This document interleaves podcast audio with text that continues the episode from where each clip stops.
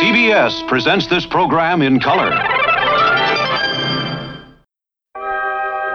Last week, as you recall, we left Will, Dr. Smith, and the robot busily repairing the weather station, unaware that a fierce band of giant alien warriors were even now landing on their forgotten planet. Here are the other tools, Dr. Smith. Ah, splendid. Cutters. Cutters. Ah, there. Finished. William, our operation is a smashing success. The operation is a success, but unfortunately, the patient is dead. Nonsense, Ninny. This weather station is completely operational. You failed to secure the wires of the sensitizer. Maybe you'd better check the wiring again, Dr. Smith, just in case. Nonsense, my boy. It's an absolutely perfect order. Now pick up the tools. Hello, son. Oh, hi, Dad. Well, how's it going, Smith? Do you wish to answer the question, Dr. Smith, or shall I? Hold your tongue, sir. Ah, Professor. Finished. A push of the switch is all that is necessary. Very good. Then you shall have the honor of connecting the relay station to Jupiter 2. Splendid. Observe.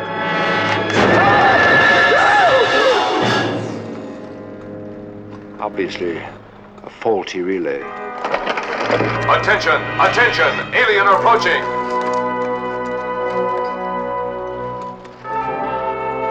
He's a veritable giant. He doesn't seem hostile. Let's find out what he's doing here. We've had experience with these strange space creatures before, you know. I'm John Robinson from the planet Earth. He probably doesn't understand us. I'll offer him my hand. That's a universally understood gesture. Oh, it's an excellent idea. Friend. Yes, I'm a friend too.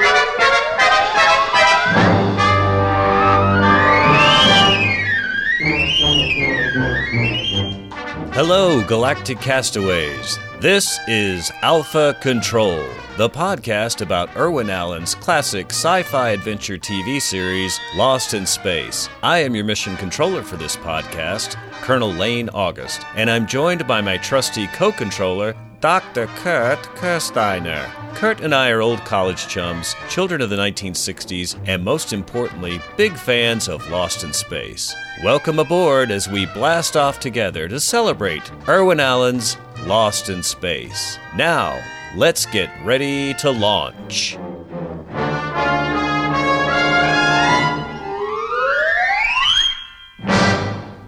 Welcome back, folks, to Alpha Control, a Lost in Space podcast. I'm Lane. And I'm Kurt. Kurt, today we're talking about the 37th broadcast episode of Lost in Space titled The Deadly Games of Gamma 6. And Kurt, before we begin, I have a special announcement to make.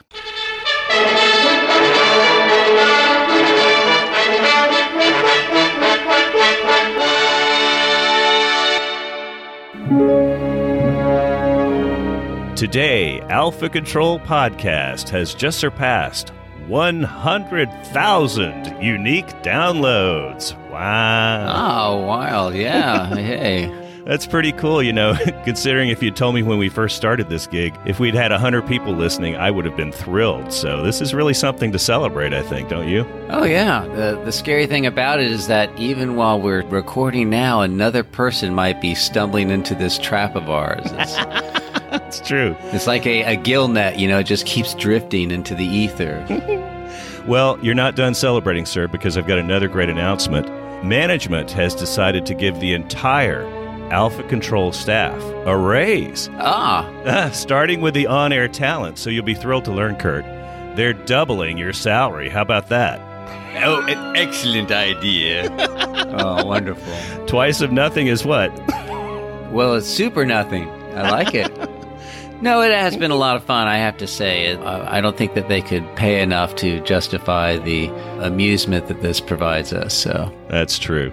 It's given us a, a great opportunity to spend more time together. We're actually working on something, right? Yeah, would that the uh, the audience were enjoying it even half as much as we were. oh well, can't have everything. Oh, wow. Well, a few production notes before we begin with the story. We last heard from 43 year old Barney Slater in The Prisoners of Space. His script for The Deadly Games of Gamma 6 would be his 12th for Lost in Space, and the third for this season. The plot of this one has echoes of another of Slater's stories, The Challenge, which also centered on a trial by combat with galactic stakes at risk. Likewise, both episodes had satisfying endings that featured Professor Robinson saving the day by challenging an alien antagonist to a duel. The fact that Slater is revisiting the gladiator motif is no diss on him, because it does work well, and it's a common enough story device. In fact, Star Trek's second season episode, The Gamesters of Triskelion, which aired later in January of 1968, would also make use of the cage match theme. But Kurt, if you believe all the similarities between episodes of Lost in Space and Star Trek are merely coincidental, then please explain how the Gamesters of Triskelion featured a planet named Gamma 2. Oh wow! I forgot that's what they named that fighting planet in Star Trek. Yeah. But I'll never forget Kirk's gladiatorial trainer, the very beautiful Angelique Pettyjohn in that mm. oh so sexy silver bikini costume. no wonder Kirk was gladiator. what? What? Carry on, sir. Carry on. Already? Took him all of two minutes, guys. wow. Uh, no, she was something else. She was beautiful. Uh, You know, it's funny. Star Trek would actually reuse that cage match theme in an even more obvious manner later in season two. They had an episode titled "Bread and Circuses." I don't know if you remember that one. That's where uh, Kirk and the uh, his fellow Star Trek officers are forced to fight in a literal gladiator game on a planet resembling a 20th century version of the Roman Empire. That one was even more obvious. yeah, I think it, you know it was so similar to that first one. A lot of people confuse them. It's true, but you know, I always thought it was funny how Gene Roddenberry had come up with this whole fictional thing they called the the Hodgkin's law of parallel planetary development. So you'd go to a planet, there'd be the Roman planet, there'd be the Western planet, or or the Nazi planet, and uh, of course that was all designed to uh, save money because they could use the uh, Hollywood backlot there at Desilu Studios to film these different planets. You got to love. He's. I guess he had a little Irwin in him, didn't he? Oh yeah, in fact, what what do you say you call that? The Hoskins law. Hodgkin's law of parallel planetary development. You know what they should have called it is the Irwin Allen law of recycling planets. You know, I mean, please. That's great. Wow. Well, unlike Star Trek, one thing Lost in Space rarely gets kudos for is its use of the sci fi format to, quote, teach a lesson, especially given Irwin Allen's famous axiom if you want to send a message, call Western Union. Admittedly, though, there are many episodes of Lost in Space that are heavy on entertainment and light on anything deeper. But to be fair, we've seen plenty of others that do give us a little more to chew on. And dare I say it, Slater's script here does have some clearly expressed themes. For example, the exchanges between John and Will about the true nature of courage, as well as choosing when and when not to fight. And despite his protestations to the contrary, Irwin must have been okay with a little meaning in between explosions, monsters, and other thrills, because Slater ultimately penned 22 episodes of Lost in Space, second only to Peter Packer. Oh wow! So how many plots did Peter Packer pin? well, uh, but seriously, it's worth noting that a major difference was that Lost in Space touches on these themes, while Star Trek often bashes you over the head with them until you cry uncle. That's true. But, you know, preachy plots can be fun too. In fact, my favorite program for programming audiences wasn't a sci-fi show at all. It was a Saturday morning superhero show from the 1970s. Do you remember that live action series where Billy Batson would turn into Captain Marvel by shouting oh. Shazam, Shazam, Shazam? Shazam. Oh, yes. they not only made sure each episode taught a lesson, they actually had Captain Marvel appear at the end of each program and spell it out to the kids just to make sure they got the message. It was literally brainwash, rinse, and repeat. Yeah. It drove me crazy as a kid. But now, thanks to Metamucil, I just sit back and enjoy it as unintentionally funny and wonderfully weird, you know? oh, gosh. It was weird. Mm-hmm. That's crazy. Well, 58 year old director Nathan Juran was also on board last time for The Prisoners of Space, where he earned brownie points with Irwin by calling rap in only five days. Of course, as we mentioned, that was helped by the fact that Prisoners was a clip show, so there was less new material to shoot. For this episode, Juran's seventh for the series, he managed to stay in his boss's good graces by finishing in the allotted six days, from the 22nd through the 29th of August, 1966. And once again, Nathan came in on budget without cutting corners and kept things interesting with clever framing, novel camera moves and positioning, as well as gifted handling of the actors. You can tell Juran was engaged by the excellent performances he got from Guy Williams and guest star Mike Kellin, as well as Jonathan Harris. In fact, except for the training session and the fight scene, which are clearly going for laughs, Smith's qualities of greed and cowardice are played with only a slight comedic edge and help to make this version of our reluctant stowaway much more believable than some of the recent episodes. Results like that kept Juran busy, and he would ultimately earn directing credits on 25 motion pictures and episodes of 13 different TV series, including all four of Irwin Allen's 1960s sci fi adventure shows. Wow, what a greedy SOB. You know, I would have been thrilled just to direct one episode of Irwin TV. You know, I would have done it for free, hmm. but it, it probably would have been a little bit awkward, you know, getting instructions from a four year old, I guess. Exactly. Wow. Well, this episode aired Wednesday night, November 2nd, 1966, and it got no summer repeat. Hmm.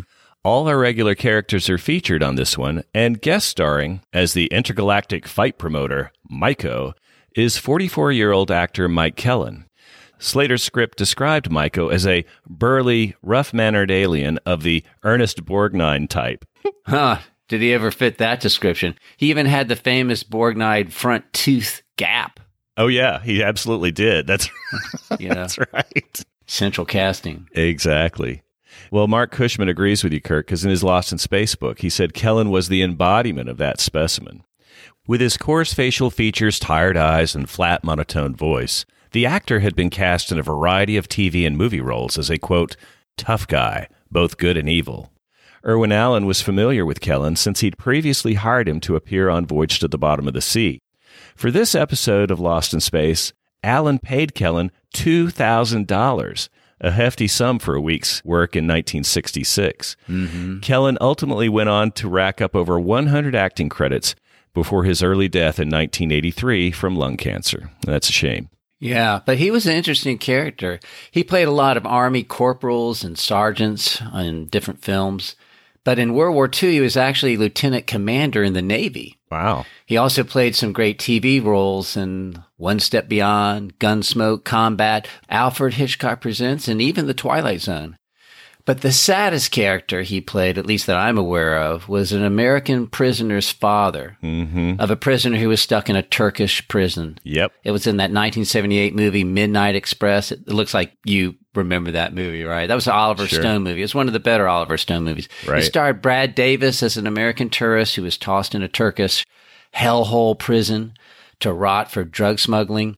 And Kellin is helpless to get his son out. Now, those scenes were heartbreaking, but even worse was what was happening behind the scenes to Brad Davis, of all people, because it turns out he was in real life a drug user. Oh. And he shared needles with someone who had AIDS. Oh. And he ended up dying from AIDS in 1985. Wow. Now, here's where things get kind of weird because Brad Davis was from Tallahassee, and his father happened to be my dentist. And Dr. Davis had just performed a root canal on me when the horrible news hit. And my mom, you remember my mom? Oh, yeah. She's very, very protective and everything. She liked Brad's parents and she felt terrible for them, but she was also terrified at the prospect that maybe the drill, the syringe, or something else was contaminated. You know, how, how do you even broach that conversation with the father who just lost his son?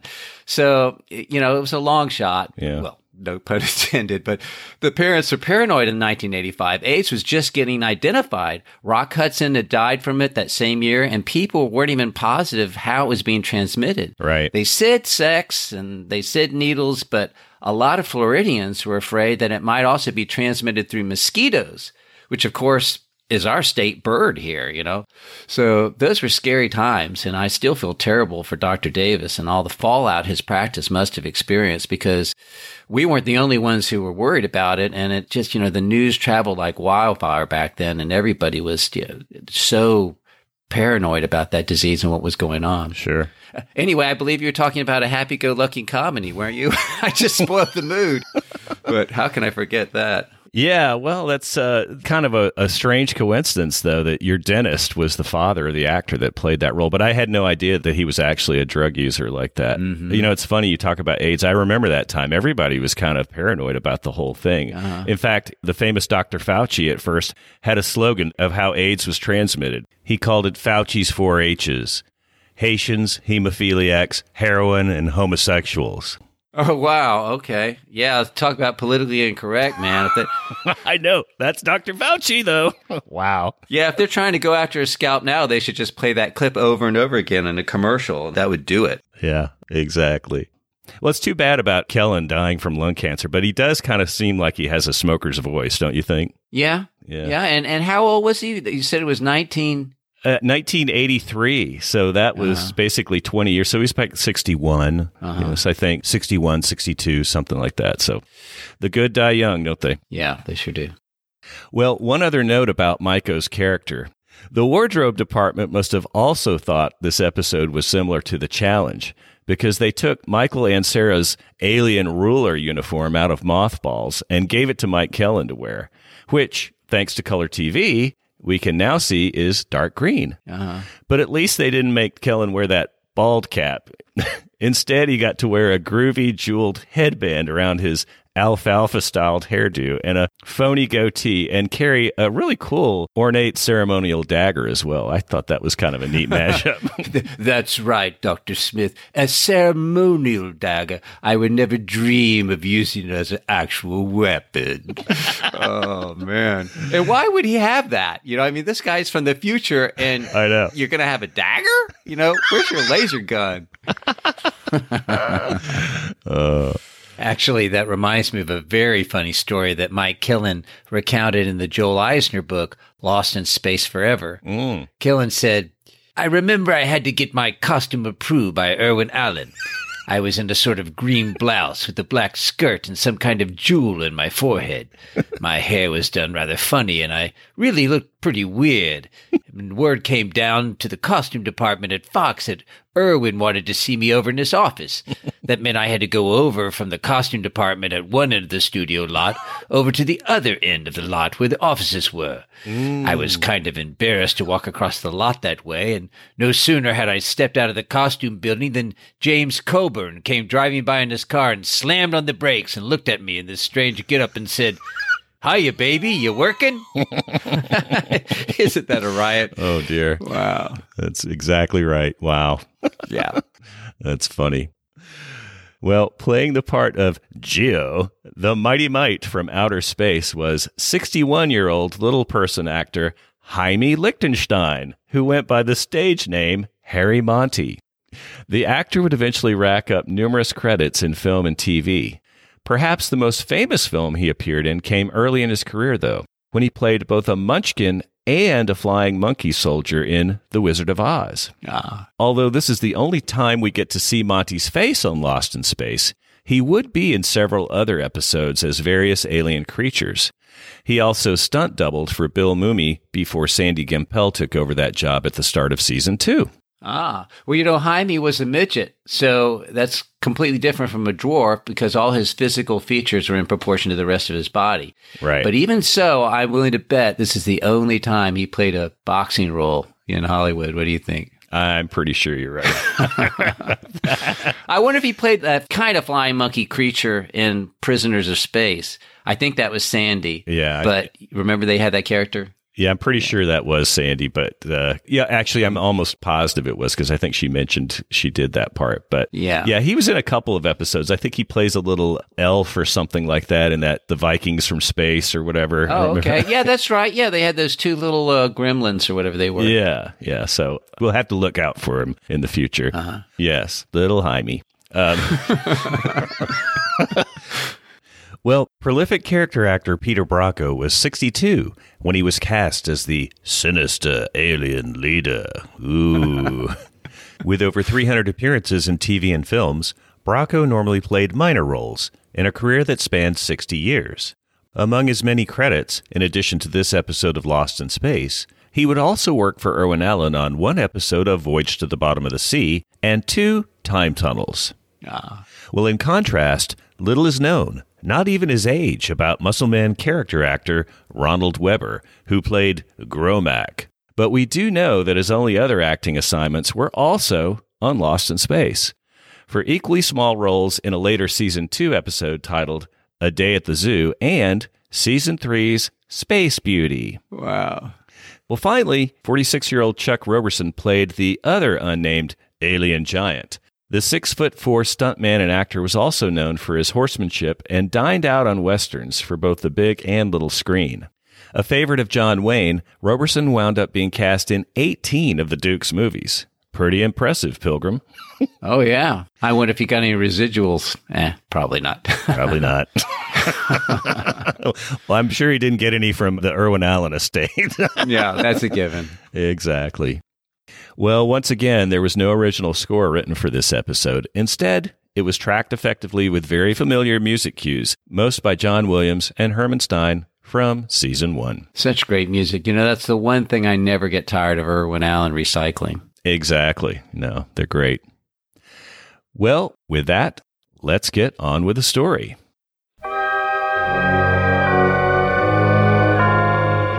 The Act 1 teaser starts with the narrator reminding us that last week we left Will, Dr. Smith, and the robot busily repairing the weather station. All were unaware that a fierce band of giant alien warriors were even now landing on their forgotten planet.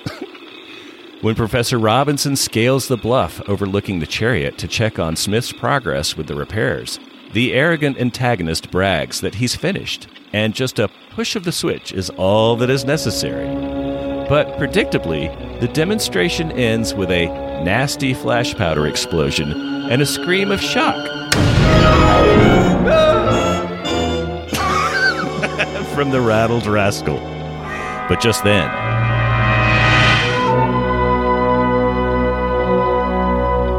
B9 alerts of an alien giant dressed in strange gladiator's garb who approaches our confounded castaways. Then rewards John's universally understood gesture of goodwill with treachery and mercilessly assaults poor Professor Robinson. Stunned, Dr. Smith cowers behind Will as the attack intensifies. But even though he appears outmatched by the alien aggressor, somehow John manages to best the brute by forcing him off the edge of the bluff. Everyone sighs in relief, but Professor Robinson's reign as King of the Hill is all too brief because suddenly he's blindsided when an even fiercer fiend races in Dad, look out! Lifting the professor up like a rag doll, high over his head, and threatening to toss John off the rocky ledge to certain doom. What now? Ah, poor, poor John. He didn't realize that he was in for a wrestling match with the giant, let alone with two of them playing tag team. Yeah. He never even had a chance, especially since his only potential tag team partner is Dr. Smith. the pain. Yeah. And even the robot can't intervene because he starts to, you know, do his claws, and Will says, No, no, you might hurt Dad. So, Yeah, I'm glad they added that little bit. Otherwise, you know we'd be ragging him for that. exactly. Well, fortunately, the professor's fall from grace is cut short when another alien appears and orders the gruesome Goliath, who he calls Gromac, to put John down. Wearing a sinister smirk, the alien crosses his arms and introduces himself in perfect English as Myco. Surprised at how well the professor fought, Myco taunts by adding that it is said throughout the galaxy that Earthmen are weak and without courage. Ooh. Uh, you know, that was kind of a weird line. Yes. Not just because it was directed towards John Robinson, you know, aka Zorro and Captain Courageous, Mm-hmm. but also because the only Earthman to leave Earth by this time, and what was it, 1997, 1998 by now, Yeah, yeah. were Jimmy Hapgood and Alonzo P. Tucker Mm-hmm. and the Robinsons. So that's not too much of an exposure for an entire galaxy. Uh, which reminds me, if Myco hadn't met any Earthlings before, how is it that he speaks such good English that doesn't even have an accent? You know, where, where does he practice it? But those are just two little nitpicky things aside. They do get kudos for their subtle tip of the hat that English is not universal, because when Myco tells Gromak to stop, he calls out in a foreign language. Did you notice that? Yep. That's right. Yep, he does, and he'll use it again uh, later in the episode when he tells Gromac to, you know, perform some more feats of of strength or something like that. Uh, Yeah. Actually, I think I read that that, that was just an ad lib by Mike Kellin, but it, I, I like the fact that they did that. That was really neat. Oh yeah, yeah, and it's also kind of funny how uh, Gromac manages to get in a speaking role because he just repeats certain words like Yeah. "fun," you know, like he's learning it. A la Frankenstein. Fun. Yeah, me like Me like. little girl with Daisy. Yeah. Crush, kill, destroy. Uh, that's funny. Well, despite the taunting, John resists rising to the bait, but is repaid for his cordiality with another perfidious performance when the alien distracts, Behind you, Professor! then sucker punches the professor with a sneaky left hook, right in the kisser. Wow. Sheesh. Gromac restrains the riled Robinson from retaliating, while Mr. Myco, wearing a snaggletooth grin, claims the dirty trick was, quote, merely a test and he meant no offense. Boiling inside, John tries to stay cool on the outside and demands an explanation for the alien's senseless behavior. Oh wow, you would think he'd be boiling on the inside and outside. I know I would be, and you would be too. But Right. John only looks a little put out. You know, it seemed unnaturally restrained, in my humble opinion. What do you think? No, I agree, and, and especially since Myco drew first blood, so to speak, because you can see Yeah. they painted on a little uh, little ketchup or something, uh, Uh-huh. food coloring around his lip. So wow, yeah, that's he broke the skin. But the important thing is he didn't mess up the hair. Uh, that's one thing about Lost in Space. Every hair is in place, and they are so clean shaven. I mean, you have no hint of a five o'clock shadow on those men. It's amazing. Especially Zorro, man. I've never seen anything like it. Well, Myco smugly explains that he's a fight promoter. Every year, he holds a series of bouts on the planet called the Gamma Games, which are televised throughout the entire galaxy and witnessed by hundreds of millions. Sporting a bloody lip, John snaps back. Well, you've got a great rating, but what does that got to do with me? The pompous promoter answers by saying that the professor should be very happy because he has chosen him as one of his fighters. Hmm. Then adds with a sardonic smile, You may become champion of the entire galaxy. Uh oh.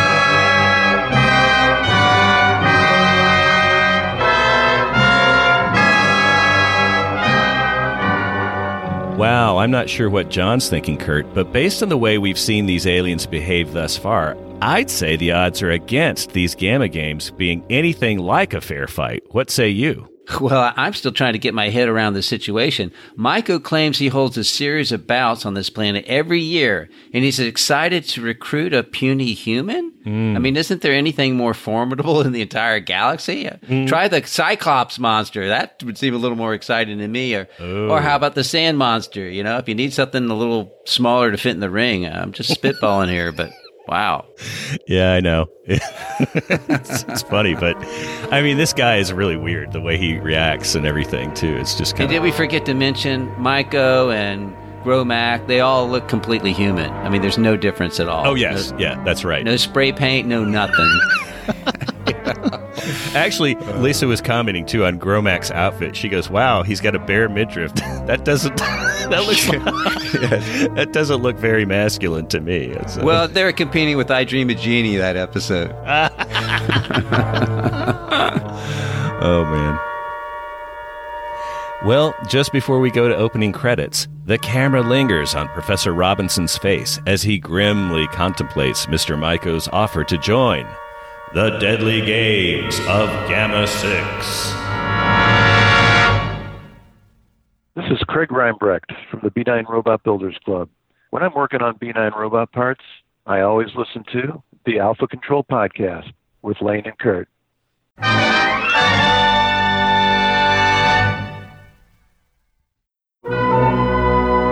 When we return from the break, the camera follows as the hurt Hulk that Professor Robinson forced off the hilltop earlier sheepishly climbs back up to join the group.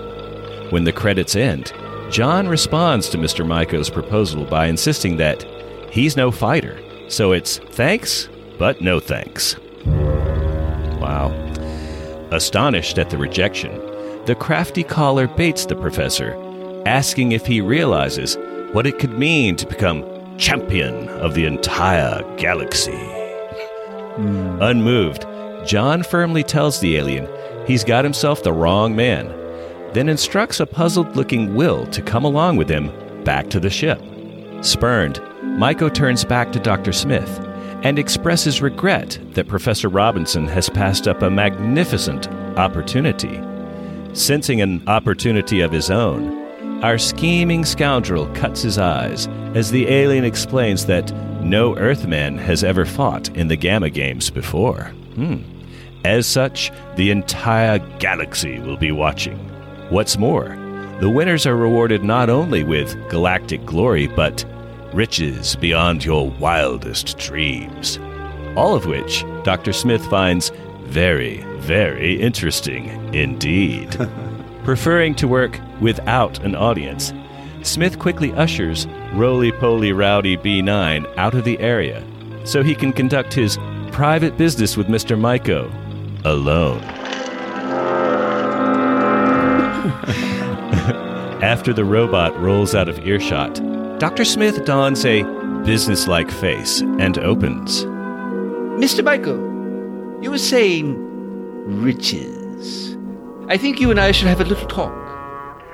What did you have in mind, Dr. Smith? I had in mind Professor Robinson. How would you like to have him fight in your games after all? I'd be delighted, but he's already turned down my offer. A decision which was made in great haste. Are you saying that you can get him to change his mind? No doubt about it at all, my dear sir. He and I enjoy a very close relationship. He always follows my advice on important matters. No one can doubt that your opinion is extremely valued. Thank you, my dear sir. Your perception both delights and amazes me. All that is required is that I suggest that he fights, and it will be done. Naturally, as promoter, I shall expect a few minor considerations for myself.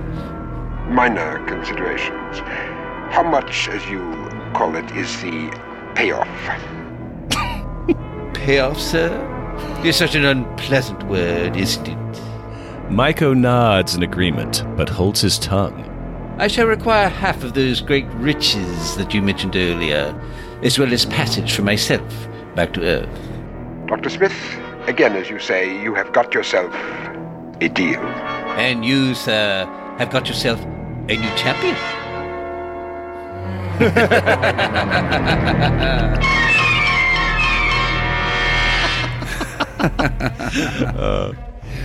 Both men exchange swindler's smiles and greedy giggles before Myko suddenly brings the mood down by directing his wrath and his jeweled dagger towards his now useless, wounded warrior. Horrified by the alien's callous outburst of brutality, Dr. Smith nervously intervenes to restore calm. Hmm. Checking himself for the moment, Myko returns his weapon to its scabbard, then turns syrupy while disingenuously explaining his threats were merely meant to teach the poor man. a lesson. Mm-hmm. As the alien giants trade bewildered glances, Dr. Smith falls for Mr. Myko's act and departs the scene after complimenting the alien on being basically a very kind man. With Smith gone, the camera pushes in as Myko's face turns quickly from sweet to sour. Oh boy. Yeah. You know, Kurt, I liked the chemistry between Mike Kellin and Jonathan Harris during their little negotiation part of that opening scene. It was classic. But one other oddity worth commenting on is that Myko refers to the contest as the quote, Gamma Games. And this episode has Gamma 6 in the title. So that kind of leaves me thinking that this planet's official name is Gamma 6, even though it's not exactly stated during the episode, or for that matter, the entire time the Robinsons are marooned on this miserable veil. At least in season one, you know, Will did explicitly tell us in Return from Outer Space that their planet was called Priplanus. So it's kind of weird, no? Well, yeah, but Priplanus was blown up in the first episode of season two as they left. Right. Uh, although we never figured out how they knew the name of that planet. But the funny thing is, when I heard the title, The Deadly Games of Gamma 6, I thought they were referring to the planet that organized the games, not the one that they were being held on. Hmm. But either one, you know, would make sense. They, Right. They named the Olympics after whatever city they're being currently held in, but Correct. even that is a little confusing because the first city was called Olympia, and that's still in the name. So Sure. maybe these games are from Planet Gamma, but held on Planet Six. Okay. I just you split the difference? groping for straws here, guys. Yeah. Uh, Well, okay. Well, it's not canon either way. I don't know. I was just I it it's just kind of strange that Gamma 6 is in the title, but it's never really explicitly stated. I mean, maybe it got cut out of the script. I don't know. Well, I got a theory about that, but I'm going to keep my powder dry for a little bit. Okay. Yeah. Well, I'll look forward to hearing that. So, all right. Anyway. Well, moments later, we're back with the rest of the family at the castaways' campsite, while Maureen nurses John's head wounds with some gauze and water. Ouch. Looks like they remembered to pack everything on the Jupiter 2, Kurt, except the Bactine. Uh huh. I like to think she was using alcohol. That would have been even better, you know. Yeah. Remember mercurochrome? That was another thing. They used to paint that orange stuff on your wounds. Yee. And I always like that. What's that other stuff they used? Uh, not formaldehyde, but um. Oh, uh, it was Hydrogen peroxide. Yeah. hydrogen peroxide. It looked like alcohol, Yes. Mm-hmm. but it didn't hurt at all. You know, so for a brief moment, you're sitting there going, "Is this that one or this one?" You know. Maybe it's carbon tetrachloride. oh, there you go. There you go. Wild.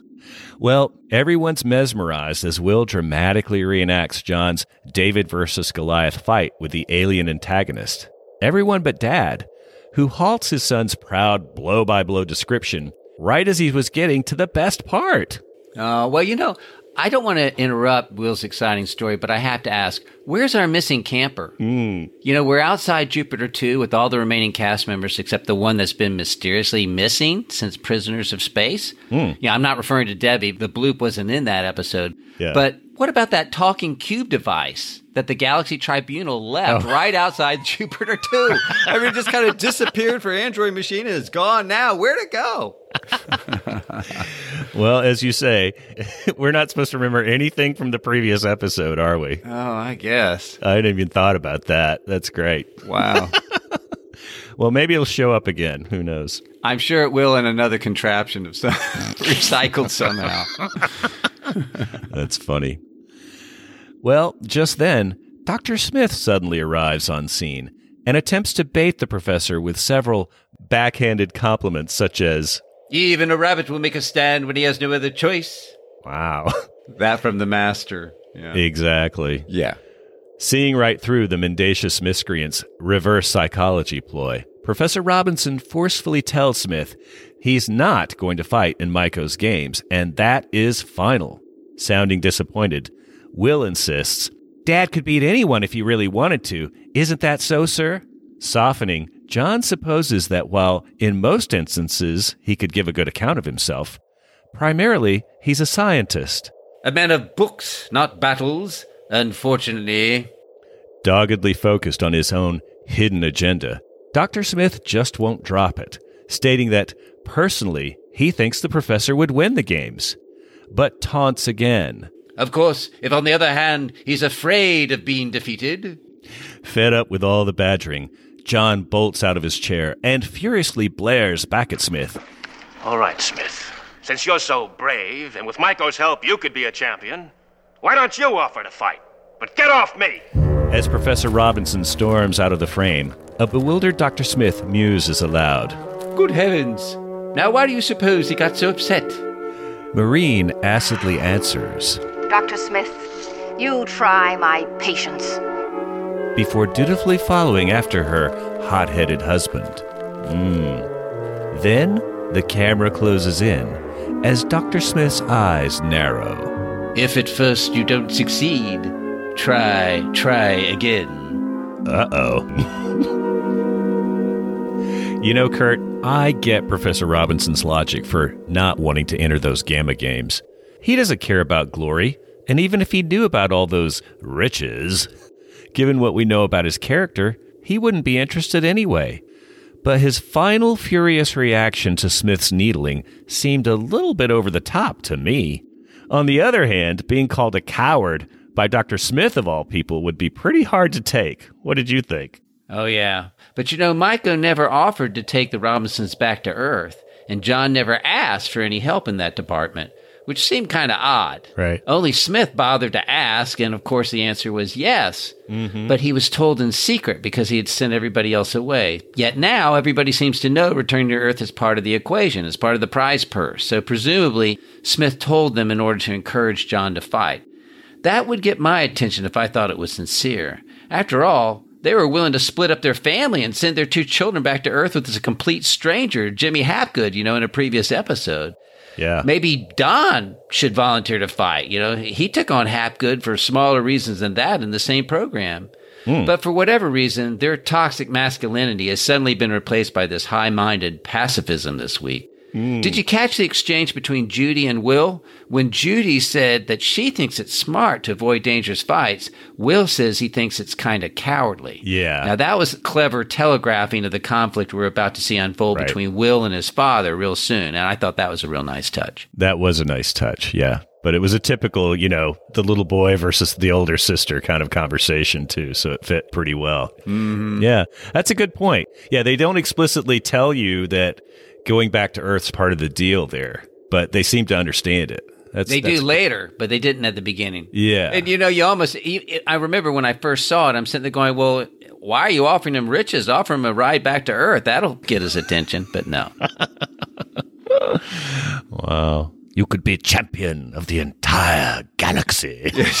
yeah, this guy has kind of a, he really relishes the language, the way he delivers the lines. Mm-hmm. And it's fun just to watch him deliver the lines. It's a little bit like Jonathan Harris that way. You can take a mundane line and you can make it fun just the way he delivers it. yes. No, I'm digging this guy. It is a little overacting, but it's it's good overacting, you know. Just like Harris, yep. exactly. Yep, I like it. It calls attention to itself, which of course they both love to do.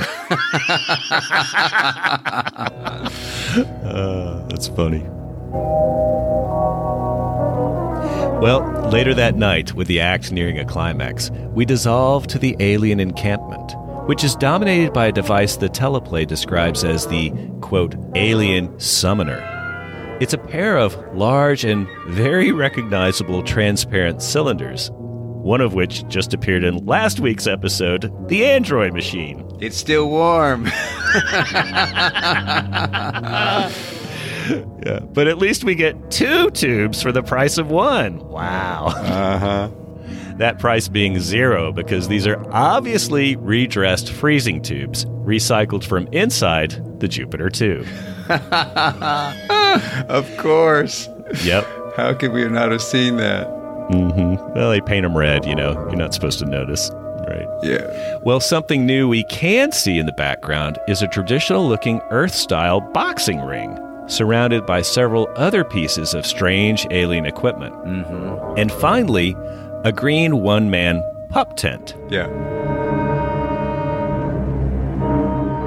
As the tension builds along with the sinister music, Myko emerges from inside the tent, scans the area for intruders, and then creeps silently over to one of the empty tubes.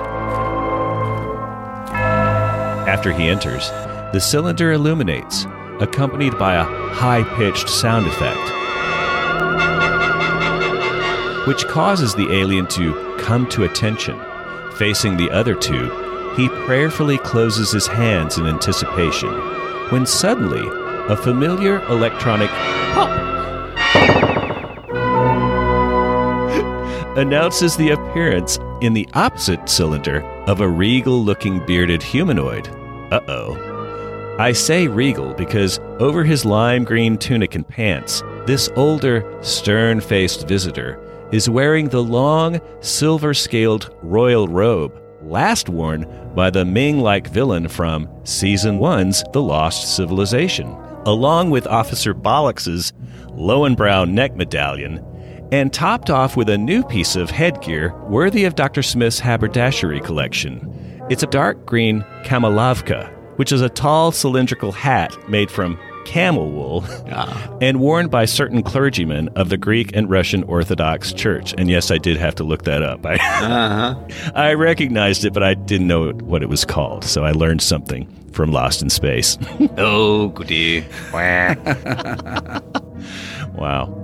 Well, in any event, it's a nice mashup of old and new wardrobe pieces that imply, without ever being explicitly stated, that this character is, as the script names him, the quote, alien leader. Ooh.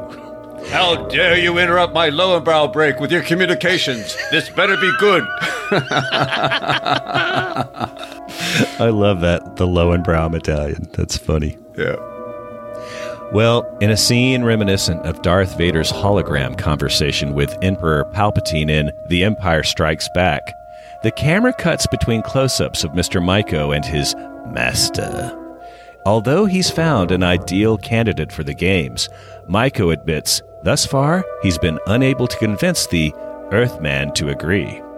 Intrigued, the leader orders his servant to get the alien to fight adding ominously that it is very important to their future plans to learn more about the strange and unpredictable people of Earth.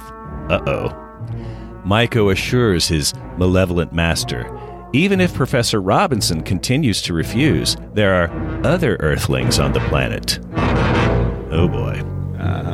Eyes widening, the leader commands One of them must be in the games. Mm. Responding to his master's final haunting words, Myko says he understands and bows just before the alien leader pops out of this world. Oh dear. Wow, Kurt, I really liked the sinister vibe of that act out scene, and it did remind me of that classic bit from The Empire Strikes Back. Uh-huh. You know, in fact, as originally conceived, the scene was supposed to be even more similar. In a note about it from the production coordinator Les Warner to Irwin Allen in the Lost in Space book, Warner suggested illuminating Myko's tube with a practical onset lighting, but for more dramatic effect, having the alien leader appear behind an animated beam, somewhat like a hologram. Ah. Unfortunately, Irwin must have done some quick math and realized with the leader character appearing several more times in this episode, that kind of drama was way too expensive. Instead, a cheaper way was found, having the alien pop in and out without even the obligatory flash powder explosion. you gotta love Irwin, right? Oh, yeah. You know, way too expensive translates into any cost more than a free in camera edit. Irwin would rather spend that money on 33 cent per gallon gas for his Rolls Royce. I mean, I get it. You know, they spent millions of dollars getting the series this far and they want a fast return on their investment. The sooner the better. But come on, Irwin. Try to keep it classy. Couldn't you at least fade the alien in with a cheap double exposure and a cool sound effect? You know, just to mix it up a little. I mean, come on. I mean, people get enough of that. Stop the camera, move the person off screen, and then resume filming trick every friggin' week on Bewitched, you know? But what do you know? That series went on for nine years, so who am I to talk? Wow. Yeah. And uh, Myko can't even wiggle his his nose like uh, Samantha, right? I can hear him in the background. Oh, they, they're going to love this effect. They loved it last week. We'll do it just like Bewitched. They keep coming back for more. Yes. But it still was a cool scene. It was a wonderful scene, even despite that one little. But it could have been better. We know it, and we're not going to let it slide. I know. But it does remind me of that scene, you know, the in Empire Strikes Back with the Emperor, you know, the, Yep. just the way, the vibe and everything. It was really cool. And we have Now- to say, we have to keep reminding people when we say it reminds us of, what we're really saying is that that's probably where they got the inspiration for that scene. This came first. Oh, yeah. Star Wars, they, they, they ripped this series off mercilessly. Absolutely. It's incredible. Yeah. You know, they always talk about how Lucas and Spielberg stole from Star Trek, but I see a lot more Lost in Space in those movies, the Star Wars movies particularly, than I do in Star Trek. you know? Including the sound effects for the TIE fighter, you know? Right, right. Exactly. They never get the credit they deserve. Well, I know we love to dog on uh, Irwin's thriftiness and everything, but to be fair, in a note that he wrote to story editor Tony Wilson Kurt about Slater's original version of this scene, it was Irwin Allen's idea to add the veiled hints about why the alien leader was so interested in having an Earthman fight in the games. Sort of answering your earlier question about why Myko is trying so hard to get an Earthman in. Because even though it's not spelled out yet, I do think those veiled hints certainly ratchet up the sense of jeopardy for the Robinsons, don't you think? Oh yeah, yeah. No, that was a nice touch, adding suspense and foreboding. And I like the cones of silence plastic tubes. I, I, I just wish they went the extra mile, you know, Yeah, yeah. to avoid the cheapo in camera edits. But you know, I'm an ingrate. What can I say? But you know, you have to think about it now that I'm uh, kind of pondering this thing. Why does Myko have to get in the tube? At all. I can see why the alien would appear in a tube if it was like a hologram or a transporter device or something like that.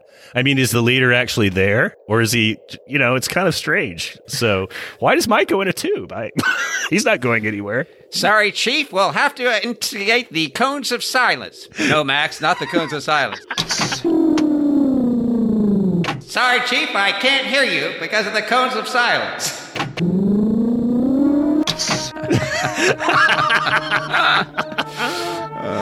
Oh man. Well, having received his marching orders, Myko checks to see the coast is clear, then disappears into his tent. But we'll have to wait until after station identification to learn what diabolical plans these aliens have in mind for planet Earth.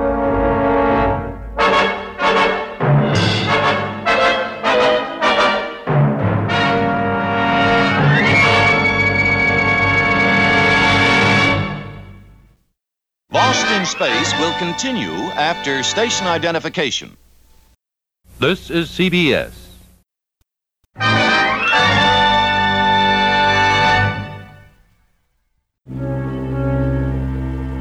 When we return from the break to start Act Two, it's next morning at the Jupiter campsite. Professor Robinson, with a little help from Will, struggles with a large piece of high tech equipment. If that prop looks familiar, Kurt, that's because we saw it used previously in Season 1, both as a water distillation unit in The Oasis and a deuteronium refinery in Attack of the Monster Plants. Oh, wow. So it was previously a water purifier and a deuteronium refinery? Yep. That, that explains so much. That tells us why they were never concerned about their youngest son collecting radioactive rocks because he's drinking radioactive water. So why worry about it? Egad. Wow. Where's OSHA? That's crazy. Yeah.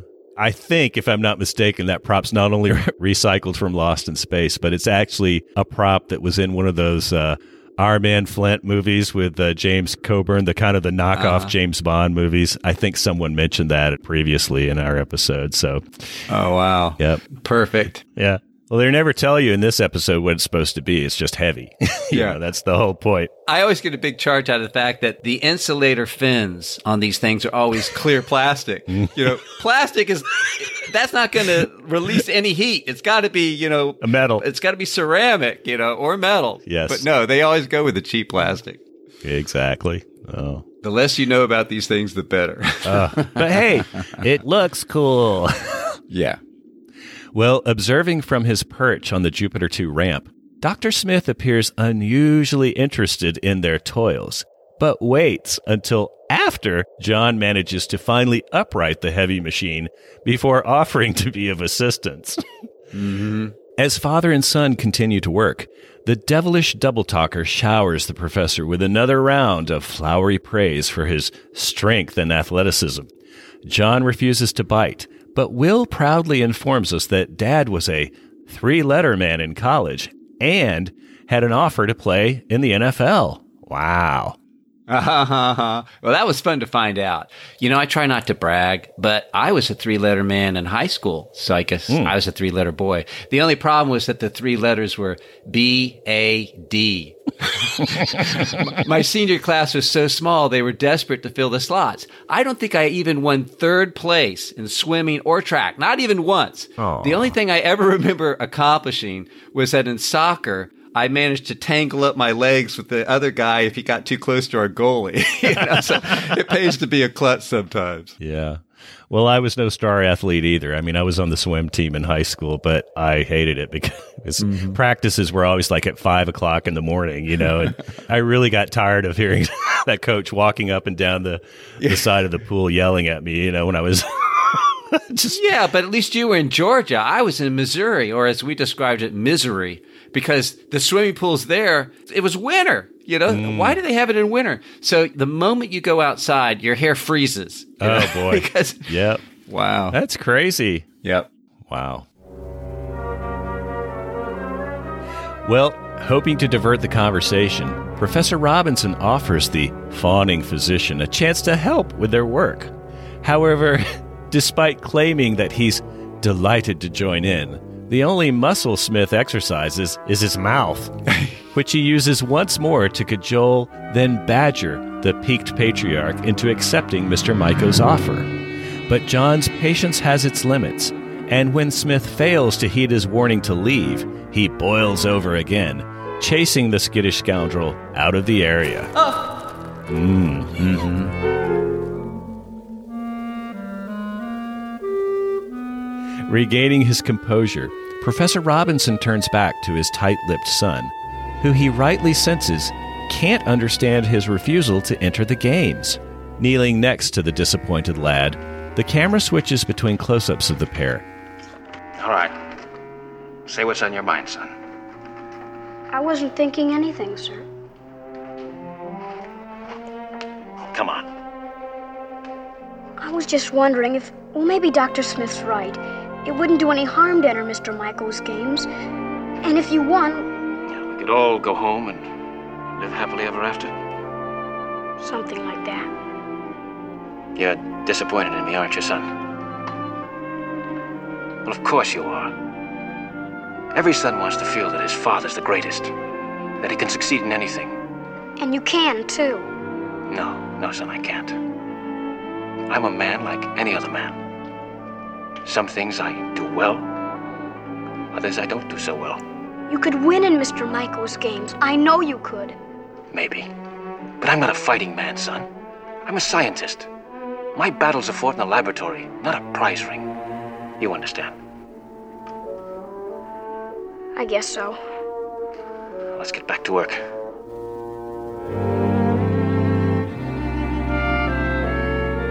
This heartfelt exchange ends lingering on John's face, who, despite being confident in his grown up ideals, looks troubled.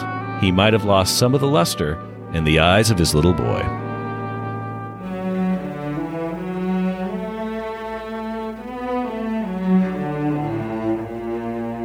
Wow. You know, Kurt, I liked that we got a little bit more of that biographical information on Professor Robinson here. But to me, the heart of the scene was how bothered John was by Will's disappointment in him. Uh-huh. And I can say, as a father of three boys myself, I've had a few of those moments. And even when you're right, they do sting. Mm-hmm. But I don't think his explanation, I'm a scientist, not a fighter, would satisfy me if I were Will either. How'd that scene strike you? Oh, I agree. It, it was painful to watch from a parent's perspective. Mm-hmm. It reminded me of Michael Jackson telling the equally mild mannered Paul McCartney, I'm a lover, not a fighter. Before breaking into that soy boy duet, The Girl Is Mine. Remember that? oh, man. I would have preferred a more pragmatic uh, explanation, something like, son, I don't trust these aliens. Myko was deceptive from the start, and we've had numerous other aliens lie to us as well. Right. Because let's be honest, they have. You know, all that glitters, His Majesty Smith, the Ghost Planet. Yes. Beware of aliens bearing gifts or offering riches beyond your wildest dreams, because those dreams usually turn out to be nightmares. Exactly. You know, it's almost like he's so bent on teaching Will a lesson that he forgets some of the other practical reasons why it doesn't make sense, you know, for him to jump into the ring with the uh, with Gromack, so to speak. So, yeah, that's a great point. But that's the one part of continuity that we have to remember. It's the one continuity rule they always follow in Lost in Space, which is never acknowledge any continuity from any other episode. Bingo. Hmm. Well, that evening, with the act reaching a crescendo, we get an expansive look of Mr. Myko's campsite, which is festooned with colorful flags and banners as a half dozen alien fighters train for their upcoming matches. Just then, the camera tracks down to reveal Dr. Smith and Will quietly observing behind a large purple boulder. Still grousing about the professor's refusal to seize that, quote, golden opportunity, Smith takes Will along to tell Mr. Myko the bad news. But rounding the corner, Dr. Smith is startled by the sight of Gromack, who crushes a large stone into powder with his bare hands. Oh dear. Wow. Just then, Myko arrives and welcomes them to watch his fighter's special training session. Well, Smith's ready to retreat, but Will begs to stay just for a little while. With a little prodding from Myko, the fearful physician reluctantly agrees, and they're rewarded when the alien proudly plays tour guide and has Gromack demonstrate some more amazing feats of strength, including crushing yet another rock, bench pressing a set of pink barbells weighing 40 times his weight, and finally,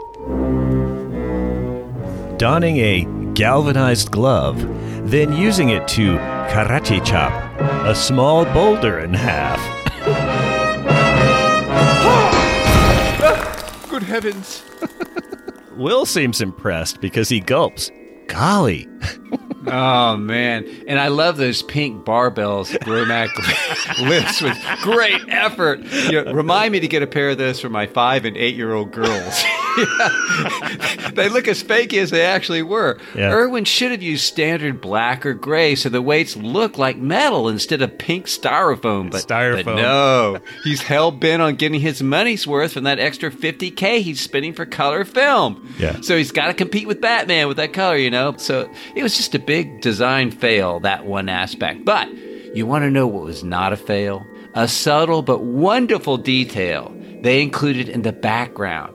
Or to be more precise, what they did not include in the background. Oh. I was so hoping I would see this, or that I would not see this, that I looked really, really hard, and they did not disappoint. I'm referring, my dear Watson, to the curious incident of the missing fighter. Oh. The first fighter that we saw at the beginning that Myko threatened to kill with his knife until tenderhearted Smith talked him out of it, or so Myko claimed. Ah. But I checked all the guys practicing in the background, and he was nowhere to be seen. Wow.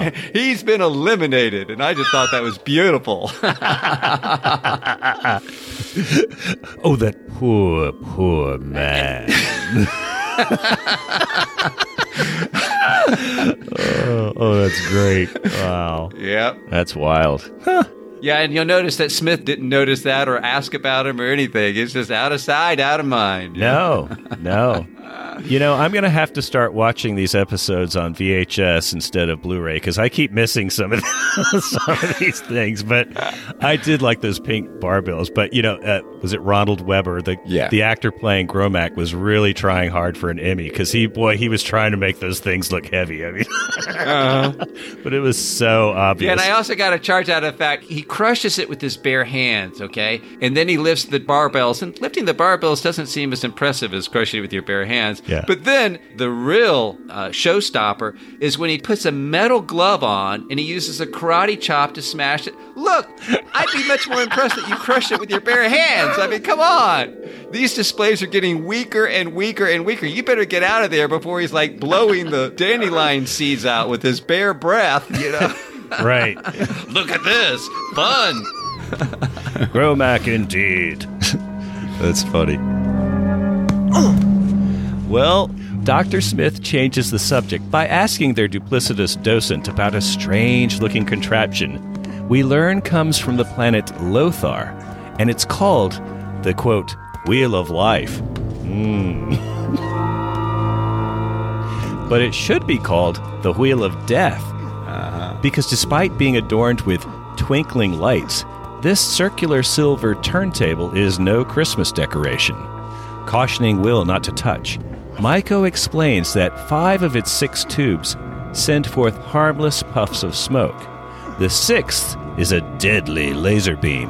Wow. Two opponents face each other across the wheel.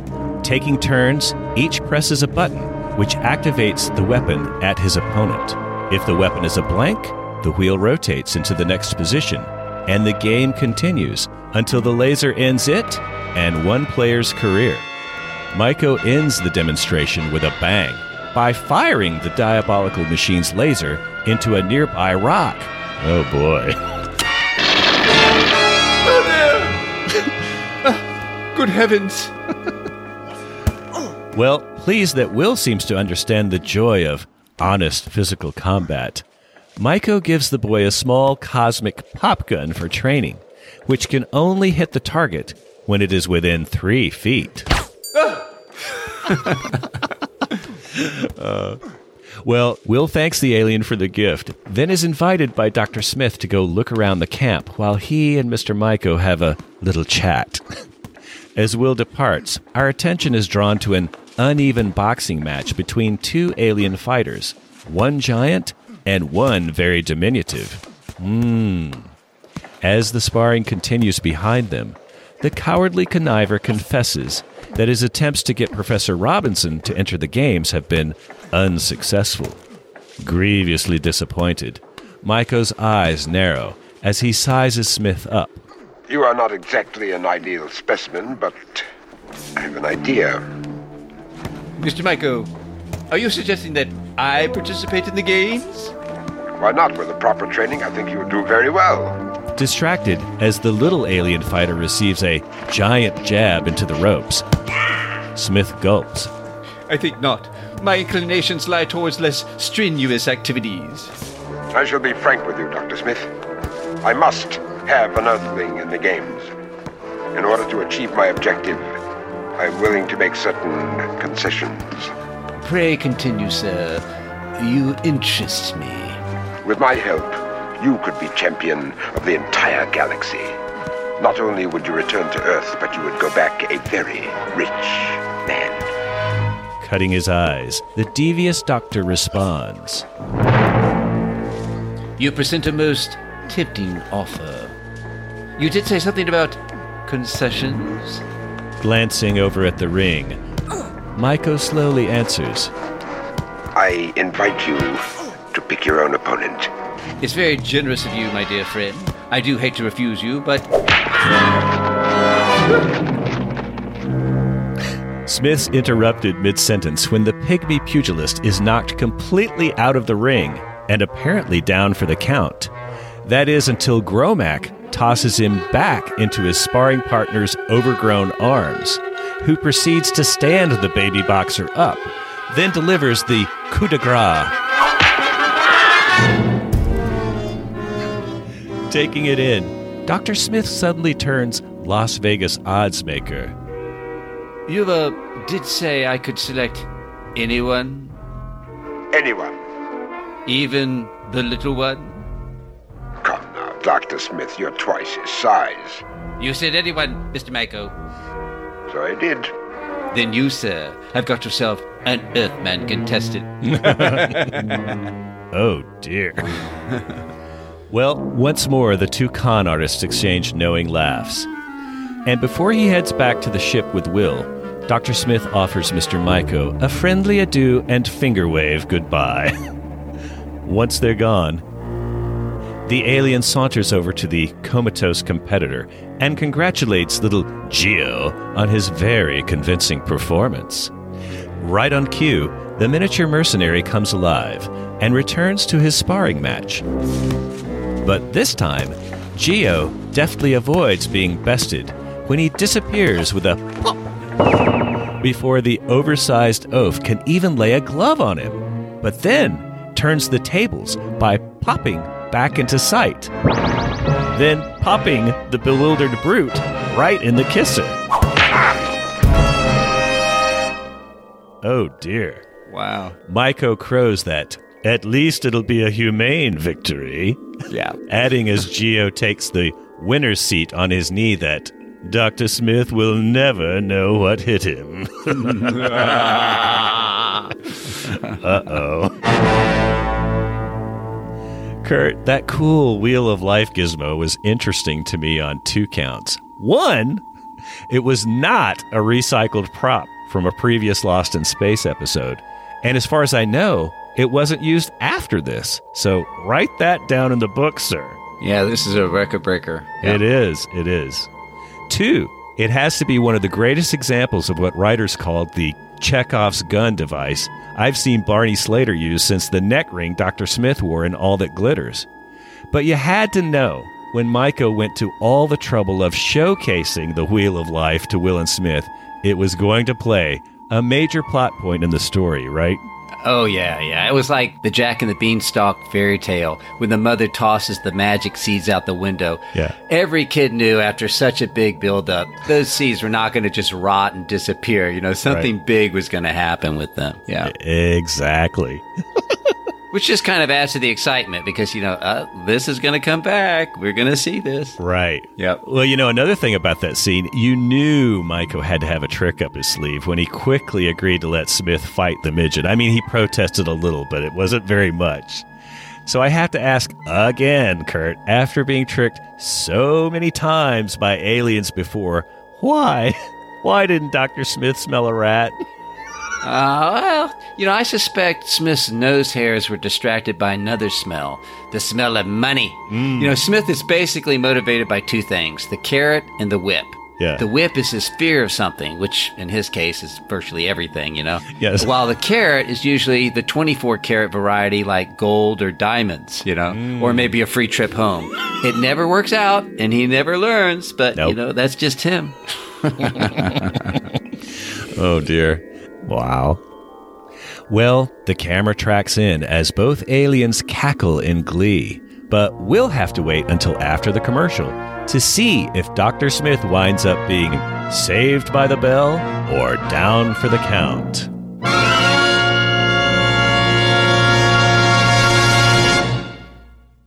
Lost in Space, brought to you by.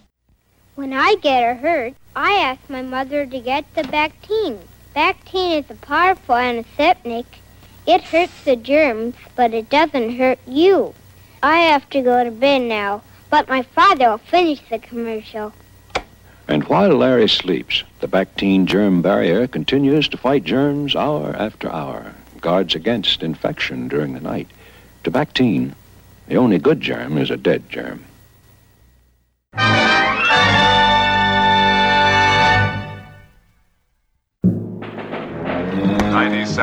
When we return from the break to start Act 3, it's next morning, and we're back at the Robinsons' camp as Will, Penny, and Coach B9 assist Dr. Smith train for his upcoming match.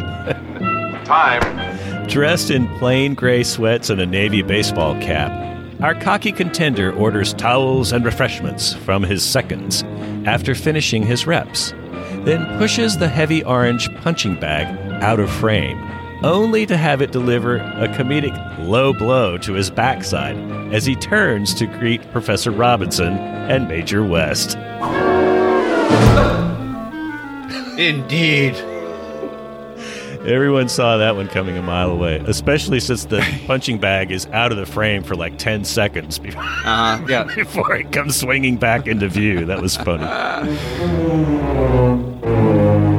As Will offers the pompous palooka a ladle from the water bucket. John asks, All right, Smith, what's all this about? Now then, Professor, since you have seen fit to shirk your duty, I, Dr. Zachary Smith, must save our brave little band from its dire fate. I shall fight in the games of Gamma 6. The professor and Don digest the absurdity of it all as the churlish champ excuses himself for more conditioning, conditioning. Uh-huh. Then, as Smith pumps iron in the background, Will excitedly offers to show Dad the interesting weapon that Mr. Myko gave him. But when the boy demonstrates how it works by scoring a perfect shot into the swinging punching bag, He's visibly let down by his father's remark that it seems to be a rather primitive way of proving courage. Mm. Wow. Maintaining a respectful tone, Will tells his dad that he's just too intelligent to understand. Exasperated, John tries to explain. He wants to get off that planet just as badly as Dr. Smith, but there are just too many things about Mr. Myko's games that don't make sense. Then John tries to teach a larger lesson that sometimes it takes more courage to refuse a fight than to accept one. Will maintains a golden silence, but his eyes are saying loud and clear that he's unconvinced by his father's words and excuses himself to help Dr. Smith get in shape for the games. The camera lingers on John's brooding face for a heavy moment before he disappears inside the ship.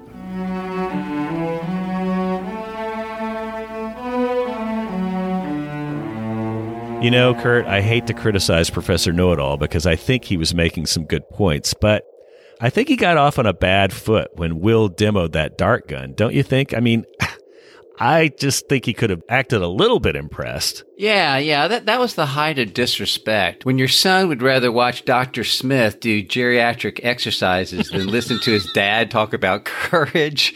I mean, come on. Yeah. But but I got to address this small cosmic dart gun that you mentioned. Yeah. I had experience with one of those when I was 14 or so, and I can tell you, they don't test courage. They test intelligence. Ah. And that's a test a friend and I, we failed with flying colors. Oh. That's because that's basically a spear gun. Right. And it has a cord to prevent the fish from taking off with your spear after you've impaled it with it, right? Sure. But here's the problem. Everybody knows to be careful where you point a gun because it might go off.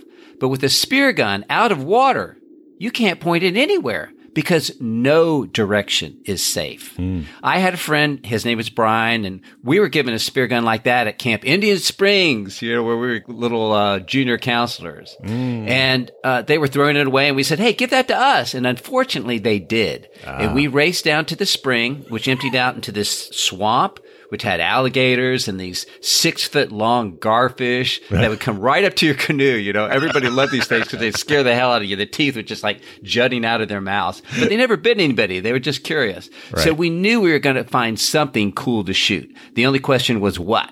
You know, now, of course, looking back now, I realize it was cruel and stupid, but that's what kids do. Right. Well, Brian saw this turtle sunning itself on a log and thought, Buster, your turtle time is terminated. He aimed that spear gun and he fired it. And that short spear got within an inch of impaling that turtle mm. until the cord stretched out to its limit and then snapped the spear back into Brian's face. The back end of the spear detached the retina in his eye. Ugh.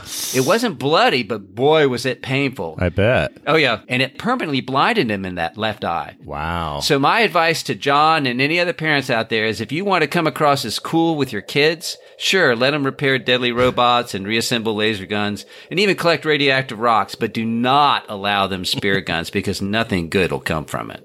It sounds like it. You know, that reminds me, you know, that movie, A Christmas Story, with the little Mhm. kid who wants a Red Ryder BB gun?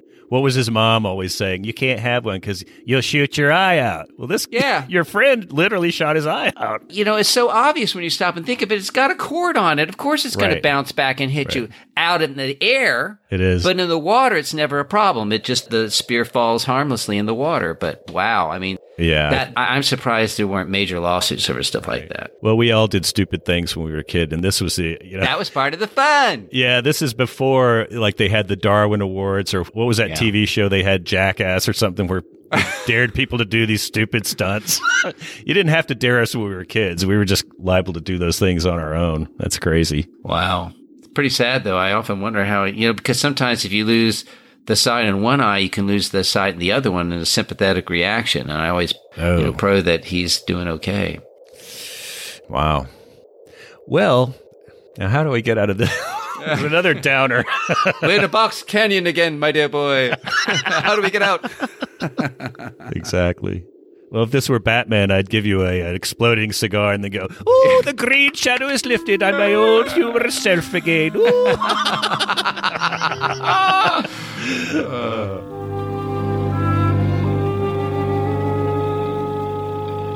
Well, done with the barbells, Dr. Smith leaps down from the training table and announces in triumph, Ah, my boy, my muscles are like strands of steel. You sure are taking your training seriously, sir. I always say, if you do it at all, do it well. A great deal depends upon my winning towel. One towel coming up. And refreshment. Yes, sir. Smith then turns his ire towards his other punching bag, the robot. Why are you standing there like a mechanical monolith? Massage! Massage! Climbing back on the table, Smith lies on his stomach and continues to verbally rabbit punch the mechanical masseur. Suppose my muscles stiffen. Do you want me to catch cold? I am sorry, Dr. Smith. Spare me the apologies, you ineffectual ineptitude. And be careful the last time you very nearly cracked several ribs.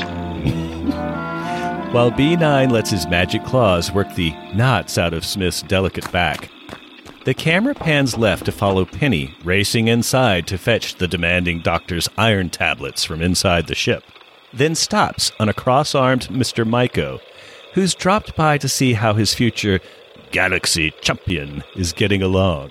Good morning, sir. Oh! Gently, you clumsy cloud. I'm not made of iron, you know. A little while ago, you said your muscles were like strands of steel, Dr. Smith. And so they are, William. But like the strings of any finely tuned instrument, they must be played, not plucked. Even though Will says they have him trained to a fine edge, uh-huh. his comedic complaining about the clumsy Claude's chiropsia make it clear that Dr. Smith's training regimen has a long way to go. When Penny races out of the airlock with the doctor's medicine, Mr. Myko excuses himself to join John and Major West by the ship. At first, the alien appears delighted to see the professor. But when John questions Smith's unlikely participation in the games, Myko's expression darkens, and he becomes evasive. Even more so when Don asks the alien about the purpose of the games. Eyes narrowing, Myko icily states that the competition is merely for spectacle and entertainment. Incredulous, Professor Robinson retorts, And nothing else? Myko answers by not answering, then tells the all too confident Dr. Smith that he'll see him tomorrow at the games. Mm.